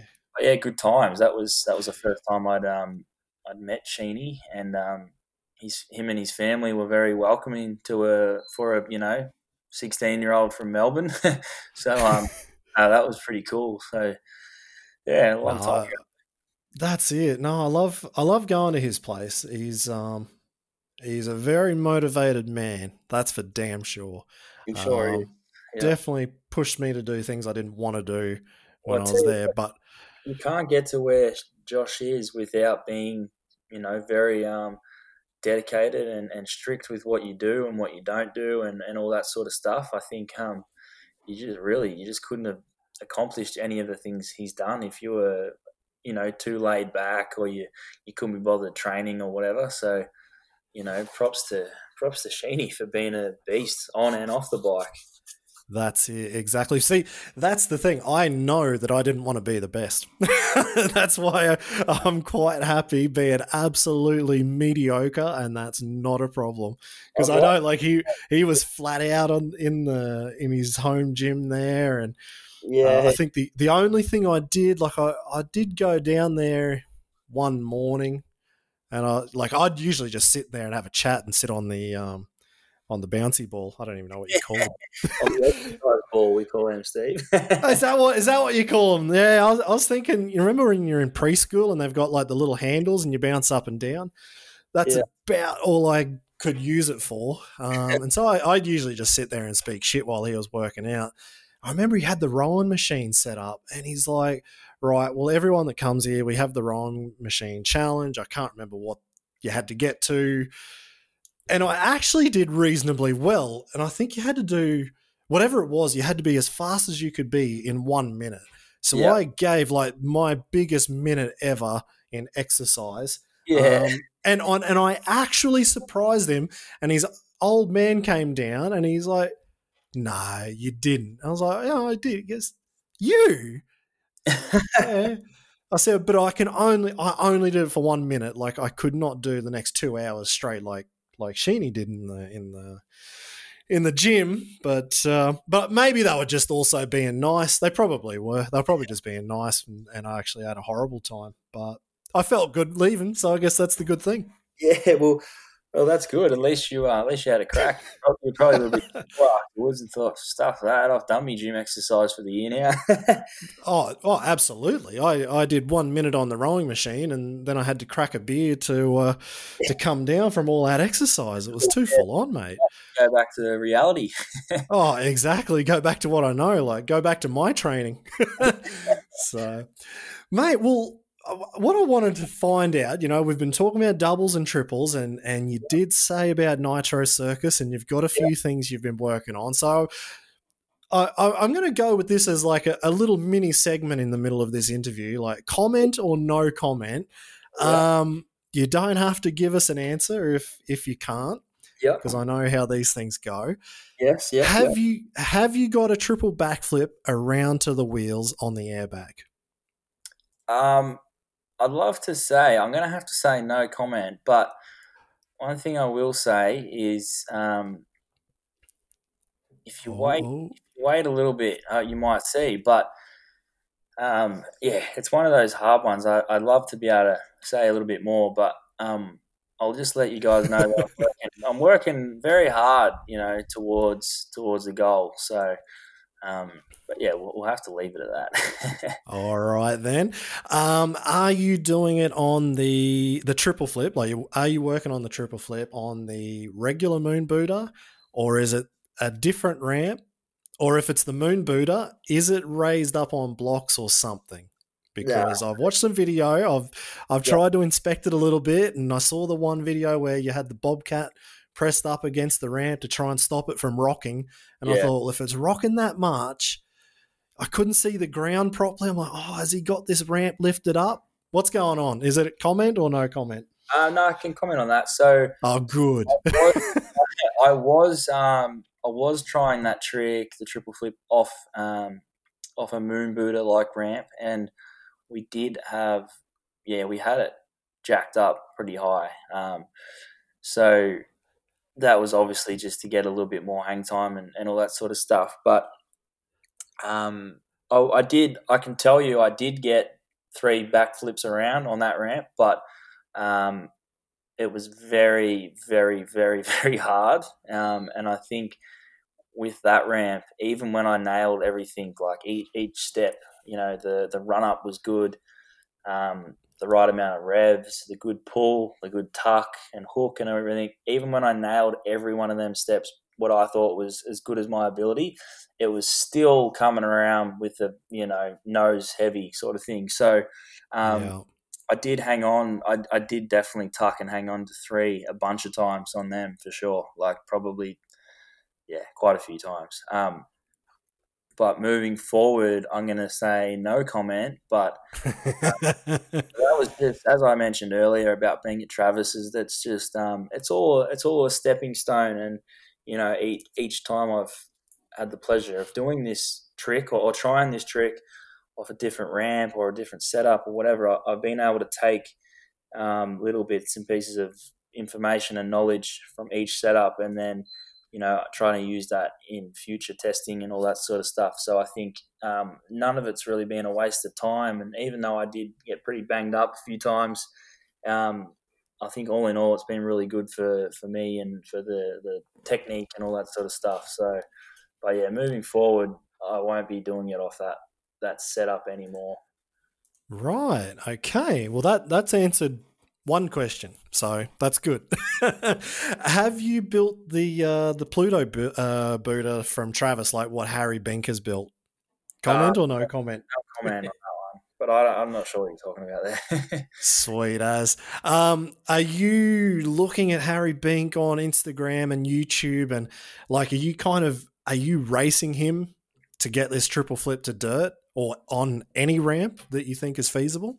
Um, no, I wouldn't necessarily say racing because I think um, I think to to want to race someone for you know with such a dangerous trick, I think it's only going to end dangerous um, if, if you're doing it for you know for trying to come off first or, or whatever.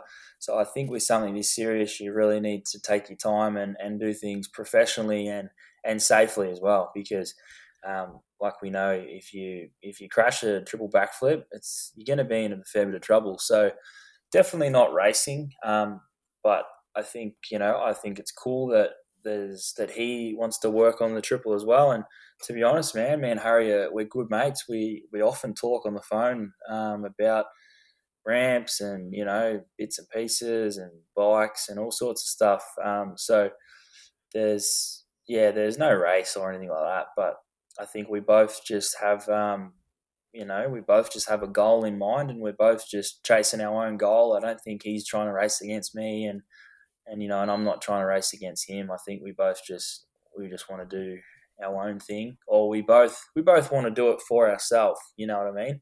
So hopefully that awesome.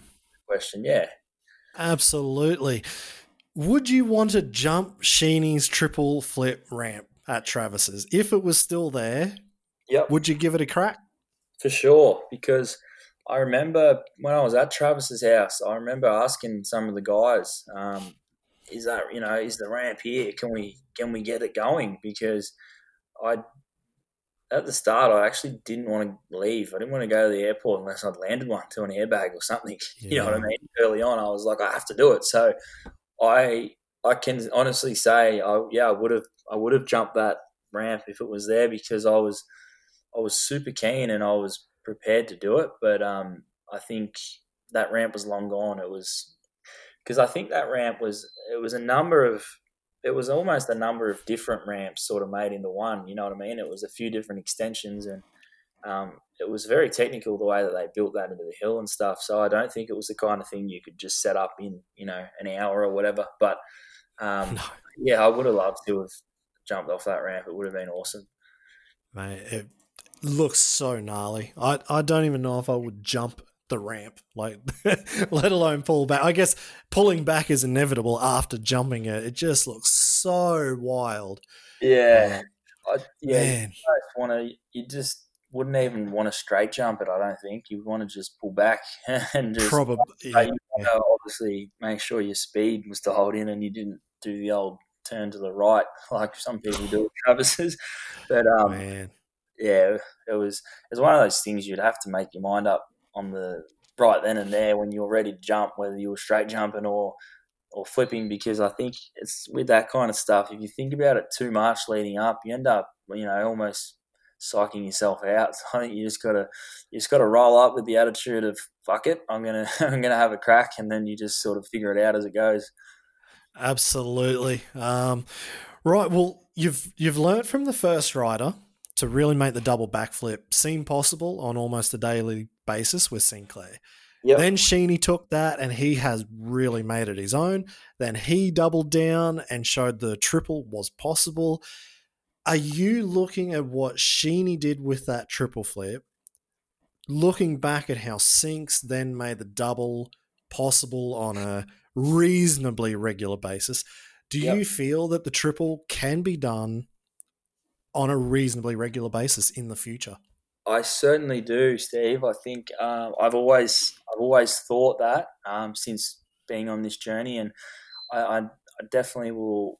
I would definitely want to say that it, it's no easy feat, and it's not the kind of thing that would be, you know, that a bunch of riders will start doing, or you know, it could be too dangerous or whatever. But I truly believe um, myself that it is going to be a regular trick, and I, I I want to make it one. So I think um, I think if you look back at freestyle and you think about Carey Hart doing the first backflip, you know, it was it was crazy, and it was you know everyone was blown away. And then as time goes on, and and you know um, motorcycles get better and ramps get better and bigger and whatever, you know, then the backflip was become pretty normal. And then obviously you look at Travis doing the double flip in 2006 at X Games, and that again that was insane. You know, no, you didn't think anyone was going to do that. And then as time goes on, people just realize how they can make things easier. So then you know, there's a bunch of guys doing double flips now, and and they're pretty easy to be honest to do. So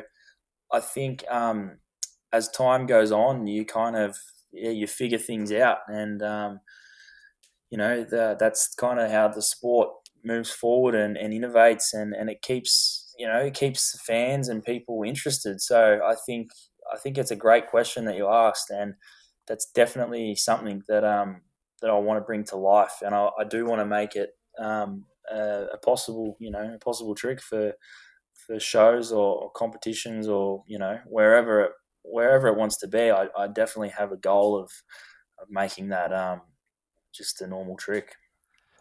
Well, you've actually brought up uh, a pretty interesting point just there, like the the progression of the sport, and for the fans to keep coming back for more, and for you to give them more as a rider.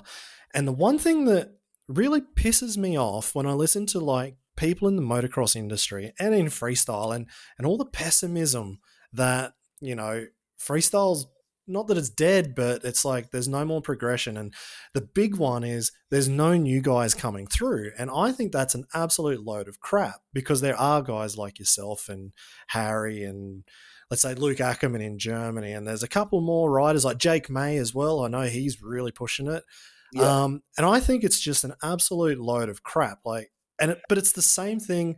You probably wouldn't even remember, but it's the same thing I heard 15 years ago yeah. When they're like, oh, you know, it's just it's going nowhere, and and it's like the same negative thing from the same negative people, and whether it's brands that are like, ah, you know, motocross is the only way to go, and supercross is the only way to go, and they just can't see the bigger picture. Yeah, What- what's your thoughts on that as an actual young guy who's actually doing it and you are pushing Yeah. the sport? Mate, my thoughts are exactly like yours. That I actually get um I get pretty annoyed when I, I always hear people say, "Oh, what are you what are you even bothering? You know, the sport's dead." Or there's no, you know the biggest one that people like to say now. There's no money in it, and I turn around and say, you know what? I'm doing this stuff because I love it. Like, regardless of what you think or what your mate thinks or your cousin down the road, I I love doing this shit and I love being able to challenge yourself and, and having goals and all that stuff like we touched on earlier. But at the moment, I don't make money riding freestyle. There's no lying. I don't, I don't make money doing this, what I'm doing. I work in order to pay for my bikes and bills and all that. So I'm not making any money and I'm still trying to do this stuff because I truly love it. And, you know, obviously I have goals of becoming a, a bigger professional sort of rider, but I, you know, I truly believe that the sport is still going places and there's still a lot more to give. And, um, you know, the, the Nitro Circus people are, are working on bits and pieces. And um, I think the future of FMX is bright. And I think there's a lot, there's a lot more that we can give. Um, and I think, look, if you're in, if you're in it for the right reasons, you you'll just make it happen. You know, like, um, you know, there might be certain people that are kind of in it to make a bit of money and get out of it, but most of us freestyle riders, we love the sport, and even if freestyle wasn't as big, we'd still be doing this stupid shit in the backyard because we just like doing it. I'm sure you'd be the same. You know, we just like doing cool things. So, um, you know what I mean? If you're in it for the right reasons, you just kind of make it happen. That's that's the way that I look at it, and that's what I'm trying to do with with myself. I'm just trying to make it happen. But you know, I think um, I think a lot of the people that say, "Oh, that's not going anywhere, it's dead," I think they're either a bit uneducated or or they're just a bit, you know, maybe they've been riders and they're you know maybe coming to the end of their career and they're sort of getting out of it and they just you know they're like whatever um, I might say maybe maybe there's maybe they were making more money back in the day. I, I don't know. I don't really get into that sort of stuff, but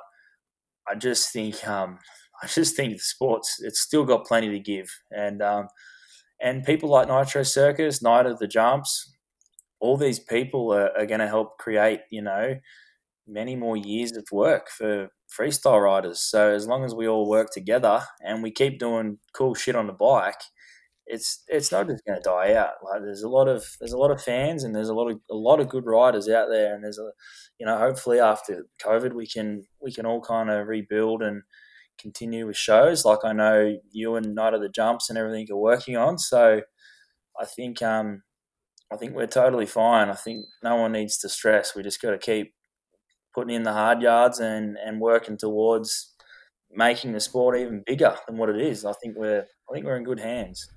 Mate, you have absolutely taken the words out of my mouth. Um, that's good. I'm glad we're on the same page there, Steve. I, I, really, I honestly believe that that's how it is. You just fucking, if you want something, you just you go for it. And you know, there's so many of us riders that do want it, so it ain't. It's not just going to disappear. You know what I mean?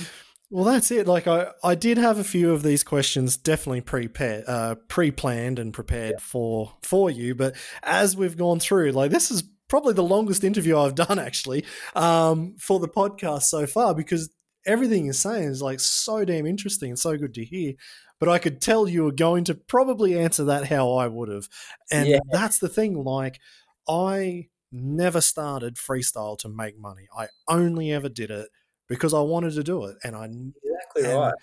Every crash I ever had, and you know, like laying up in hospital and and all those things, like, oh, was it worth it? I'm like, I, I would have crashed at a show for money, or I would have crashed at home for nothing, but I would have been doing the exact same thing. Exactly. Whether right. I was here or whether I was there, like that is absolutely of no concern. So Exactly. You know, the money is nothing to me. Um, it just it, and that's what know. you do because without without the motorcycle and and the jumps, if you didn't do that, you think, fuck, what would I do with myself? How would I fill my day? How would I? What would I? exactly. You know, we all like adrenaline, and we all like you know um, challenging ourselves. You think without the dirt bike, what the hell would I do? What do, what do normal people do on the weekends? You know what I mean? Like you wouldn't know yourself. So yeah, Well, mate, it's been three years since I've done it, and I can tell you, I still haven't worked out what normal people do. Um, But see, the Like- good thing with you, Steve, you're in, you're in the industry and you're around. You know, imagine just going cold turkey and not having anything to do with it. It'd be it'd be really sad. You know what I mean? if I didn't nearly blow my brains out before, I definitely would have if I wasn't. if I wasn't still in the industry, that's for sure. Like, oh man, it's um. I like- no, I think you've summed it up. You've summed it up perfectly. Where you you're not doing it for for the cash. Like you want to try triples because you want to try triples. yeah, definitely. Why But would you do it for any other reason? Exactly. Like you said before, you touched on, you know, with the injuries, like like any freestyle or, you know, motocross, supercross racer, when when us dirt bike riders get injured, you know, it's it's crap. But generally as soon as you come to or you wake up in the hospital or whatever, the only thing on your mind is how can I repair and get myself strong and mentally focused to get back to doing what I like doing. You know what I mean? So I think that there proves that nothing's going to really stop you from doing it if you if it's what you love. So I think that's a cool thing, and I, I definitely respect all the guys that are able to come back from you know big injuries and, and setbacks and stuff, and just get back to ripping it. So it's um it's a cool thing about moto guys, and I think we're all pretty lucky to have that um, you know have that passion and something that we look forward to so much. That's it exactly. I've I've seen a lot of riders come and a lot of riders go, but you see the ones who really stick around are the ones that love it. So Yeah, I think that's that kind of answers that. Bar bar of course huge injuries or maybe it's for family circumstances, whatever it might be. Yeah. Um, but yeah, it definitely like this is this is one thing that I've done a lot of riding with uh, Jamie Squibb over in England since I've lived over here in Europe for the last few years. And so he's got two trucks that he runs around England doing shows all through summer. They've only got about three months of the year where they can do shows outdoors before they. I mean, almost every show he's got to ride in cow shit and mud and wind and rain and everything. But oh, out. yeah, it's it's horrible. I've done a few shows with him, and mate, I've they're- I have some seen of them are tough. I, I remember seeing things if you riding with him. Yeah, Yeah, and and the one thing that we kind of always say, like when we when we look at some dudes and we're like, all riders, let's say if if you become pro and you're doing it year after year after year, you do get jaded, definitely. yeah, And we were like, every rider should have like one month where they just have to stop riding freestyle, go and work a real job, and remember just how damn lucky you are yeah to exactly. ride a dirt bike and to do this and and have fun. Like I, I think that's a very very important lesson that that he sort of mentioned, and it sounds like you're doing it every day anyway. you're you're the complete opposite right now. You're working your ass off and Oh, trying to ride on the weekend. because it, I I hate when I shouldn't say I hate, but it disappoints me when I see people who who get to ride full time and you know have all the the cool sponsors and all the things, and they they I hate it when they find it like an effort to ride. Like oh, I to ride again. You know, it's like I as I said, I get up at three thirty every morning and. I have to go to a job that I don't actually like doing, but I still, you know, you still turn up every day and do it. But I just dream of thinking, shit, imagine, hopefully we get a day off and we can ride, you know, like, I just think how cool it is. So I think that's a really good point that you make because if you were to send a few freestyle riders back to the real world for a month, they'd be going, this stuff sucks. Like, how cool is it being able to basically be your own boss, you know, and, and, and run your own program and do do your own training and, and ride and do all that and not have to be you know doing doing shitty stuff that you don't like. So i think that's a really good point that was that you or jamie that made that point? well th- to be honest i think he said it. He was much smarter about all that than me. I just agreed while well, we were drinking beers. Uh. what, respect to him because he really hit the nail on the head with that. That's so that's so true. And um yeah good on him. Yeah absolutely. Um no, I I completely like it's just. I mean, I was riding like when I got over here, I didn't make much money um, because I didn't really I didn't do that many shows, and I didn't want to go stepping on toes over here in Europe and upset the, the locals. I just kind of filled in, like. I, I did a fair few shows. Like, let's say maybe Hunnis was injured, so he'd tell the promoter, "Oh, look, I can't make it call Steve. Or yeah. Squibby put me in a show because he couldn't get one of his riders, so I'd jump in and do that. Yeah. And that was really cool. Um, and then, you know, I just, I was like, when I was riding here at where I'm living in Germany, there were days where I was like, oh, man, this this is tough. Like there are tough days where you got to go. I have to go ride. That is my job, and I have to do it but I made myself do it, even if I didn't really feel like it that day. Yeah. Let's say I was getting ready for a comp, and it's more about nerves, I guess. It's it's the nerves. You you don't want to screw yeah. up. You right. maybe you push. You want to have a new trick, and as soon as you have that pressure of a new trick, you start shitting yourself, and then it's like, oh, damn it. And I mean, again, I'm not talking about big tricks here. I'm talking about stupid Cordova flip that I hate doing. But, you know, but I'd have to do like 20 of them a day just to, yes, you know, still know I can do it when I turn up, whether it's raining, whether it's windy, whether it's bad lighting or something. I just knew I could do those tricks. There were days where I hated it, but they were few and far between because at least I thought about this is freaking cool. I still get to ride yeah. my dirt bike. That's right, and I, think one you know one cool thing about being a pro rider too, if you know if it does, say it does rain and, and you don't get to go riding or something like.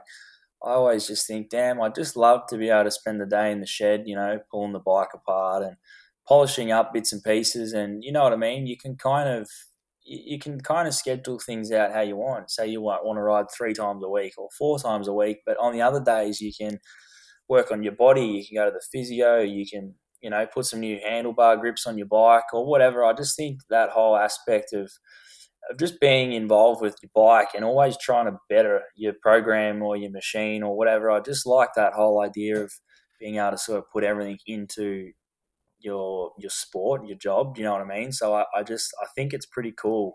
Um, it's a cool life that yeah that the pros live, and you know what I mean. I think um, I think if good riders once they have lived it and they've done it all, I think when they retire, you know, from competitions and shows and stuff, I think they would, you know, you'd be like, shit, I, I had it pretty good back then. It was it was pretty good fun, you know. So, mate, absolutely, that's what I'm thinking right now. Like, I I'm completely on the opposite end of your scale. Like, yeah, I trained, but I only trained on my bike. I only rode yeah. freestyle, and you know, like I said, this we've got a sandy track here at Fabian's place, so I'd ride the track. I'd ride freestyle. That was my training. Maybe I'd go for a for a pushy ride, bicycle ride up in the hills. Got some nice hills here around uh, in the northern part of Bavaria but that was it. Like I I hate the gym personally. I yeah. can't stand it. I don't have the patience for it. Yeah. Um, I'm no, quite happy to play video games and have a beer. Um, yeah. that that's not a problem for me. But I would like everything I did was all into the bike, so I'd be exactly right. I'd just ride and just yeah. ride, ride, ride. That's that's all I did. So as let's say we're going to call you a young gun, but you're not a young gun anymore. You've been around for a long time, um, but you're yeah. still reasonably still, a young bucky. I'm still young, but I think um, I think yeah, because I started doing freestyle when I was you know pretty young. It seems like I've been on on the scene for a fair while now, and um, I sometimes get a bit frustrated. I think, damn, you know, I need to. I wish I was I, I wish I was doing a bit more and stuff, but I think I got to, you know, sometimes I got to remember, hey, I am. I only just just turned twenty five. You know. Oh man, man, yeah. my I only started feeling more confident and better in myself at thirty. I thought I would be retired by 30. 30 was like, I was like, man, I'm like everything felt better. At I'm 31, good. everything was even better. At 32 was even better. 33, like every year after 30, I was like, better. man, this is good. And actually, I spoke with Tom Pages only, oh, maybe a month or two ago. Yeah. And he was talk like we were talking about, let's say young guys like yourself. And he's like, he's, I think he's the same age as me, 36 or 35, 36, 37, somewhere around there. Yeah. And he's still pushing it at his age. Yeah. But, you know, like obviously he knows he can't do that forever, and especially yeah. to be at the top, but he's still going so good over 30 and you're only 25 which is crazy so i want to find out not i mean i know a little bit more but uh, for the fans listening into this podcast who is this Jayo Archer that they may not have heard of before what is the first result or accomplishment that you would put on your resume for a sponsorship? Um, I would probably put the the gold medal at the AusX Open for the best trick. I think that's probably one of my proudest things I've done to date. Um, but you know, in saying that, I've done I've done a bunch of other things, um, and I also had a pretty good um, pretty good growing up. You know, racing motocross, I had some some really good results. So um, I've done a few different things like that. But yeah, my my most proud moment to date so far would be the um, the AusX Open win because um, you know that was that was just a really just a really good event, and to be able to land the first one and with the little complications I had throughout the day, I had the bike break down a few times, that borrowed bike, and I almost wasn't going to be able to ride because the clutch, the hydraulic clutch stopped working. The um, slave cylinder went, so I had no clutch. So there was a few little things like that, and to be able to come out and land, I was just super excited. So I think that would be my first thing I, I would write down for a sponsor. Awesome. Have you ever asked another rider for their autograph? I have, yeah, definitely. Oh yeah, heaps of times, yeah. I, am a I'm a fan. like I love bikes, so for sure. And I, I, I still uh, let's say Travis. You got Travis there. I'm guessing you've got an autograph Travis. from him. But yeah, uh, who else? Jersey. Um, I've got a bunch of. I still I still like getting Cam Sinclair's signed stuff. I've got a bunch of his things. Um, it's funny you asked this question because literally today, um, Levi Sherwood put up a post on his stuff. oh, mate, yeah, I saw that. I was jumping at that. I was like, hell yes, I, I want a bit of bit of Levi memorabilia for my um, shed or you know or house or whatever. I was like, shit, yeah. But um, yeah, no, I, I still, yeah, for sure. Love it. How much are you actually in the gym? Um, so I go to the gym six days a week, but there's some weeks I'll go seven days. Some sometimes I go every day. Um, and it all kind of depends on you know if it's like normally it's six days a week, no matter what, rain, hail, or shine, and I'm normally there for about an hour and twenty minutes to an hour and a half. But sometimes in winter when it's raining and it's shitty and there's not much riding going on, I'll go twice a day. So I'll get up at three thirty and, and hit it early and go to wow. work. And then you know if there's no riding, I'll then go again in the afternoon. So I go a fair bit. Uh, it's become a you know, I, I, honestly knew nothing about the gym, and it wasn't until I moved to China and did freestyle shows over there that was where I first started going to the gym, and it was purely just to kill time because we had a lot of time in our hands. So that was kind of where I got into it. I, I didn't really know much, but then slowly just kind of picked it up, and, and it's just become a massive hobby of mine. And um, you know, all the stuff I do in the gym is just to feel stronger and, and better and stuff for the, for the bikes. But um, yeah, it's become a massive hobby. It's crazy. Um, so I, I do spend a lot of time in there. If you can't oh, find me, I'm probably there. That's unreal. So apart from the gym and motorbikes, yep. what else are you thinking about? Um, oh, no more. Good, there's no more time left in the day.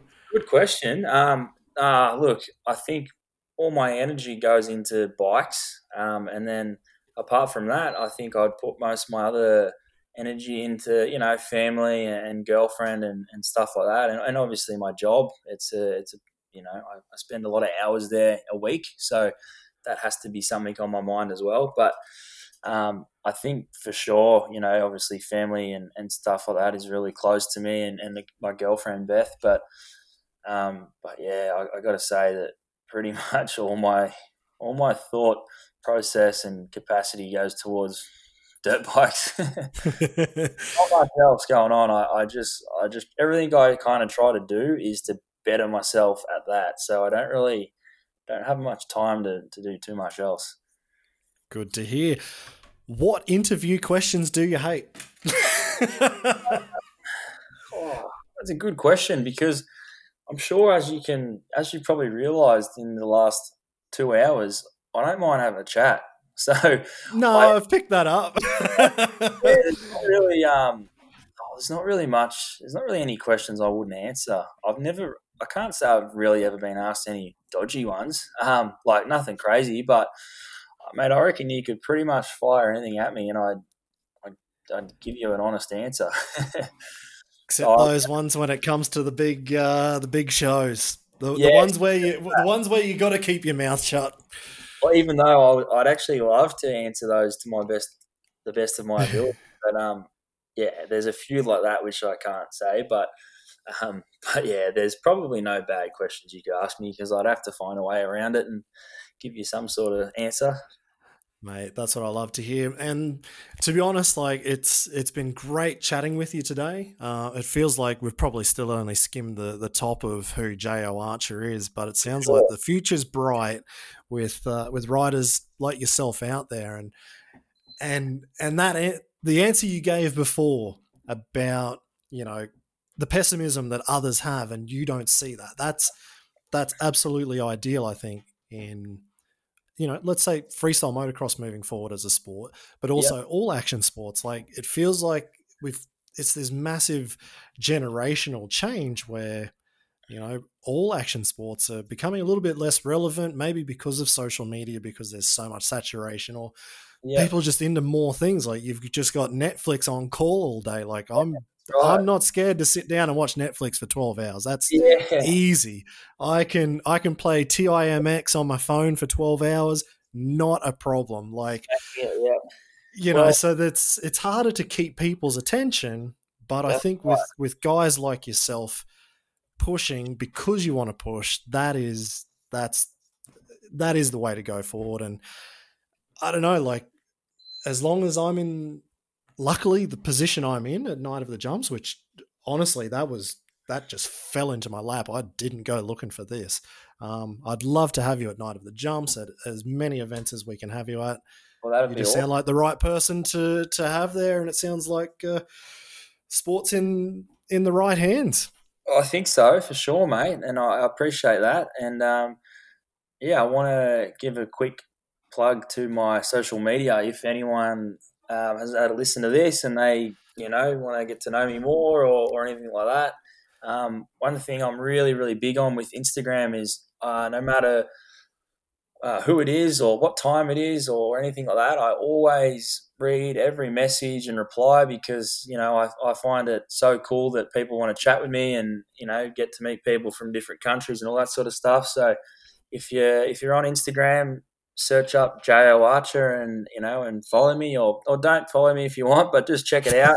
I love, um, as I said, I love being able to, to chat with people and, and even if I can give any advice on motorbikes or anything like that. So that'd be cool. And um, and then obviously massive thanks to you, Steve, for having me on and letting me talk your ear off for the last two hours and three minutes and 15 seconds. no worries at all. like you said, we've only skimmed across, you know, a very thin layer of the top of, of who I am or, or whatever. So I think, look, mate, if you'd have me back on in um, whenever, whenever, but you know, in a few months or whatever, I think maybe we could talk about a bit more, or, or even if you get me on after I'm allowed to talk about a bit more info, we could we could do a uh, Jayo Archer V two chat, and we could um we could yeah go into a bit more detail about some of the things I'm working on. I think that'd be cool.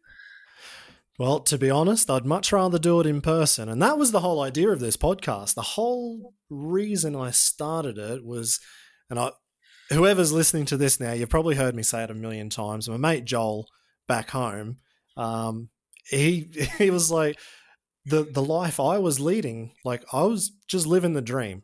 Like I said, I'm not a good rider. I'm just very mid pack in freestyle, but I was going to awesome locations. I was meeting really cool people. I do the TV hosting anyway for for Night of the Jumps and other voiceovers and commentary. So that part was starting to become natural, even though this was never natural. I never like I I don't call the pizza guy. Like I I wouldn't get on the phone and call for pizza. Rach has to do that or somebody else. I I I can talk, but only about things I really want to talk about. And so yeah. he's like, "Man, do the podcast. Like if you're at an event, you know, grab whoever's there." So that was the reason I started this. And so, mate, next time we chat, it has to be in person. So yeah, whether it's sure. night of the jumps, if we can get an event this year despite COVID, or if I can manage to get back to Australia for Nitro or something yep. like that would be fantastic. I don't know, but we'll definitely have to get uh, episode number two or the for second sure. part out of you. good. Well, hopefully, um, hopefully you can make it to the Nitro Circus World Games in October in Brisbane because I'll be there, and um, yeah, it'd be good to have a chat with you there for sure. Mate, imagine Nitro inside Suncorp Stadium. I've I've been in there watching some pretty big games of rugby league. You probably don't know what that sport is, but Mate, um, I'm playing rugby league. My rugby league is the biggest sport in my family, and my brother still plays. My dad is it? Yeah, I, I actually, I was a, I loved it, man. I, I got to a point where, um, I was playing um, rugby league on a Saturday and I was racing on a Sunday, and I was I was all about it. And then it, it, I got to a certain age where rugby league had to then be starting to be played on a Sunday, so I was going to conflict with the bikes, and I actually had to choose between either footy or motorbikes. And I'll tell you what, I was very very close to picking footy. I was playing rep footy in Sydney and stuff like that, and I was mate, I was loving it. It was a pretty big decision for me to stick with the bikes, so.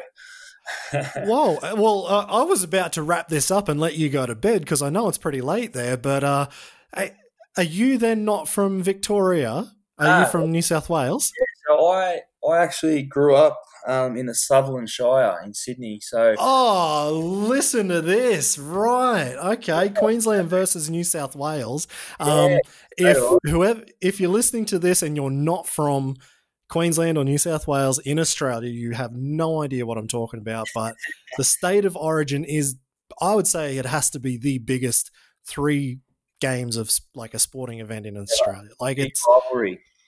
The there's this massive rivalry, and honestly, I thought you were from Victoria, so I was like, well, you're not yeah. even going to know what rugby league is down there playing AFL. I still love rugby league. Actually, I'll just quickly touch on this uh, before I keep showing you off. But during COVID, um, when there was not much going on with the bikes and you know there was no shows and stuff, I needed to do something for adrenaline. I needed to, to be doing something, and the gym wasn't cutting it. I needed to do something else. So I actually went down to um, Frankston and I signed up to play footy for the Frankston Raiders. So, which was rugby no league. No way. Seniors. So and I was so stoked. I went and bought some new footy boots and, and got a footy and, you know, I was practicing and everything and then had a few training sessions and then we were meant to have our first game and I was stoked. And then um, the COVID started getting much worse and then it just never happened. But um, yeah, I was I was ready to get right back in there. I, I, I still missed I missed footy a fair bit actually. I, I'm always watching every game and all that sort of stuff.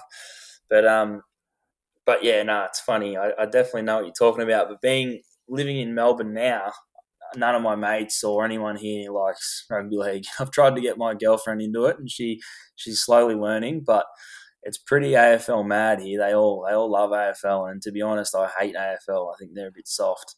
I'm with you on that one. I I don't understand anything about AFL. Like, no, neither do I. I, I, I don't get it. I don't get what they're what they're trying to do. Like, they're just soft. I don't even want to learn to understand the game. I'm just happy to just not have anything to do with it. no, I, I was actually playing a bit of rep footy. Like I didn't, yeah. I wasn't great, but I did play rep footy up in Queensland. Yeah. Um, but it was actually I was kind of the same. I think I got to the un, under 16s, and yeah, that's about when it changed. Yeah.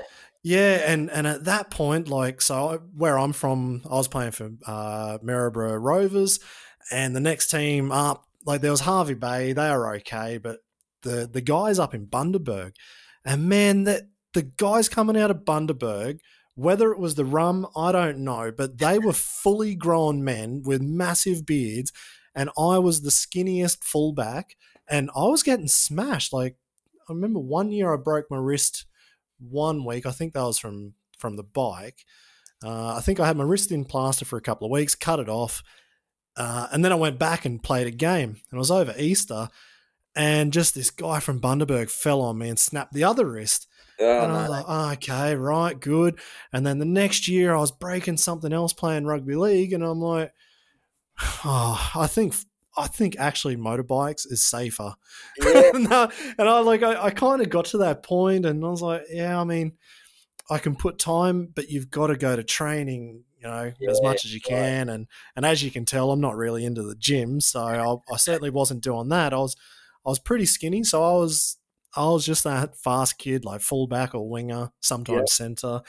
Um, and I'd put a pretty nifty bloody uh, sidestep on. I could get around a fair few, but yeah. if I got caught up, like if a front rower hit me, like I was getting smashed. So it's funny. you yeah, say- it's funny you say that. I was playing for um, Como Jannali, um, which is which is a club that my family, you know, we've been, always been around. My dad's a lifetime member, and my brother still plays for him now, actually. But I remember being in, um, I think it was around the under 13s, and my dad was the coach, and we had this one this one kid um, from New Zealand, and he came over and. He was like, he would have been over six foot tall, had a beard, had grey hair. And this kid was like, he was ridiculously good because he was so big and he would he could have like their whole team hanging off him trying to tackle him and he'd just be walking towards the try line like he was just unstoppable i was pretty small um, as well I, I normally played five eight or um, or center um, and yeah i was only pretty small too but it's funny that you mentioned that about the fellas up in bundaberg because it seemed like that was the case in uh, in sydney as well there was a few teams and you just think you almost want to check their ID to make sure they're not like eight oh, playing in the under 14s because the guys are huge, they had beards and stuff, and I was just like a little kid, you know. absolutely. Like, well, since you were you've spent a fair bit of time in Victoria, then, and you're Yeah. in the rugby league, do you know Antonio Kaufusi? Yeah, I don't don't know I him. know the name of. You would have seen him playing for, Yeah. for Melbourne Storm. Yeah, So I- one one time I remember he was he was up there in Bundaberg, and I think we were on the Sunshine Coast playing at like maybe it was for Queensland rep footy, and he smashed me. He absolutely belted me, and Yeah. so then I think it was the next week we had a game up in Bundaberg, and so. Like I don't know what I was thinking. It worked out in the end, but I just put this massive target on him, and he fell down so fast. Like I just took him around the legs, and knocked this big bugger down. Um, and it, not that it hurt him, but he definitely was winded. I was like, yeah, you just got to hit the big fellas just right, and they'll they'll come. I'll tell you what, like, my old man used to tell me he was a, he was a gun free player, and he'd always say, "Don't worry about the big guys because they Yeah, fall. they're easy. tackle them around the legs. Never go high because if you wrap up the ball and wrap their arms up, their legs can still move. So you just come in around the legs and they got nowhere to go. So I think that's a it's a thing that uh, you know it actually makes a lot of sense. The bigger they are, the bigger they fall. So you just got to get it. Yeah, That's I'll tell that's you what, it. that's very impressive that you knocked him down because um he's gone on to be a really really good player and he's Well, uh, that was the thing. Like I, I kind of didn't follow footy there for a couple of years. Like when I was really, really full on into freestyle. Yeah. I probably maybe there was two or three seasons of the NRL I stopped watching. Yeah. And then I, I don't know. I just got back into it uh, with my mate Ryan and and Sorensen. We were just watching like a couple of guys we used to play with in school, and I see the name on TV, and I'm like Kaufusi. No, it can't be the same one. And holy shit, that's the same bloke. I'm like, oh, you know, of course. Then I'm telling stories. Oh yeah, I bloody knocked him down. yeah. Um, but it was actually quite a lot of guys that came out of that year that I was playing. Um, but one of them, and this ties in quite well with Nitro at Suncorp Stadium. So you're going to have to make a make a point to try and meet him. A good mate of mine, Nick Parfitt. You probably don't know his name, but uh, he he was playing a little bit for the Broncos. He was part of the baby Broncos team. Oh, this is oh, you would have definitely been way too young um, when we just got out of high school.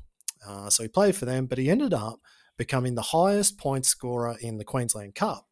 So he's actually working at Suncorp Stadium. I went and had a, a chat with him when I was back home last time, about a year ago, two years ago.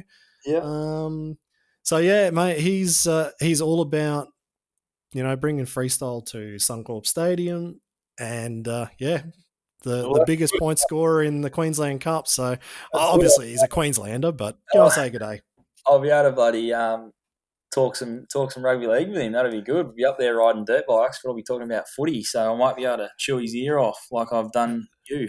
well, that's it. Well, him him and his wife Gemma, they they came to my place and brought their their oldest boy, and so I was I was riding around like he they came out where my house is on the the highway at Tyro.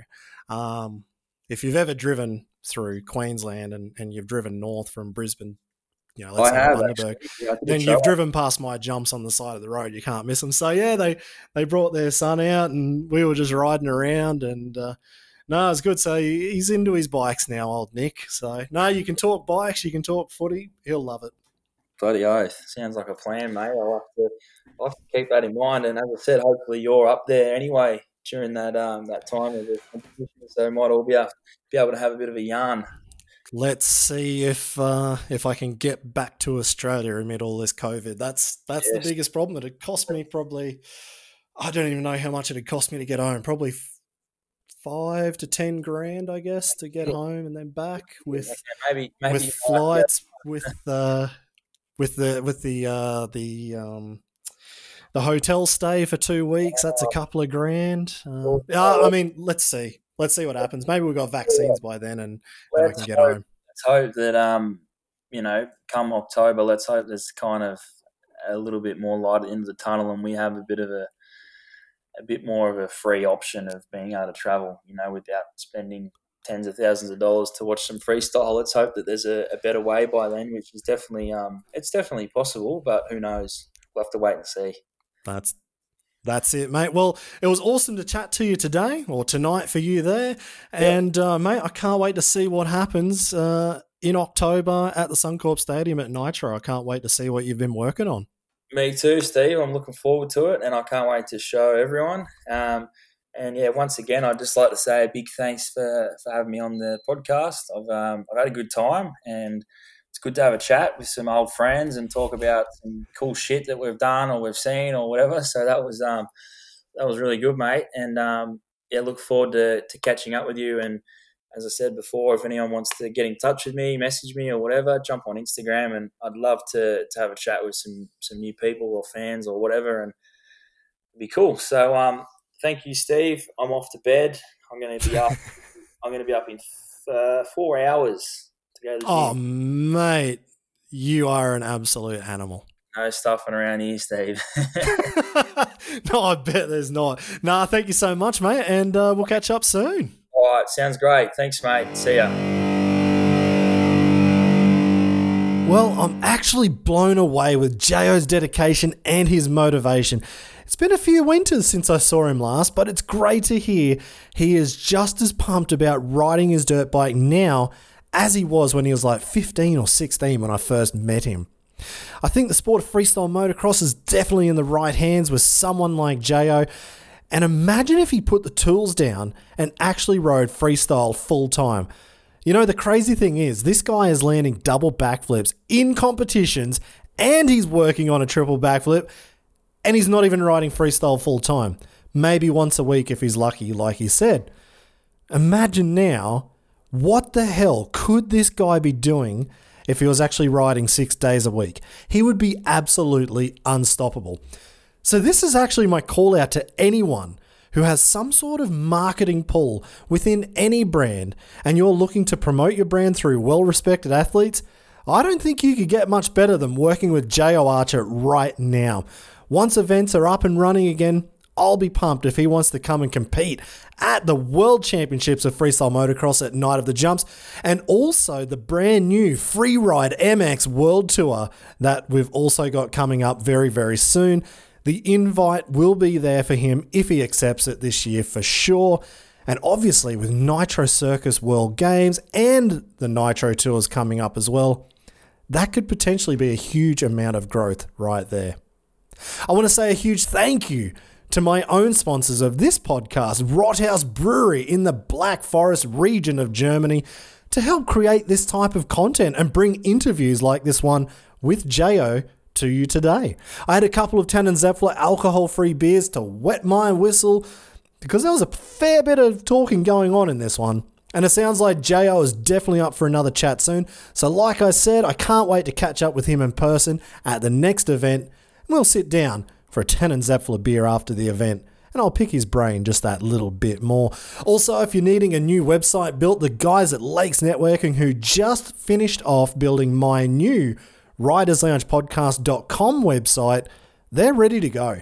I even had them update the back end of my old stevesummerfeld.com website, which is probably, oh man, that must be 10 years old, older, probably older.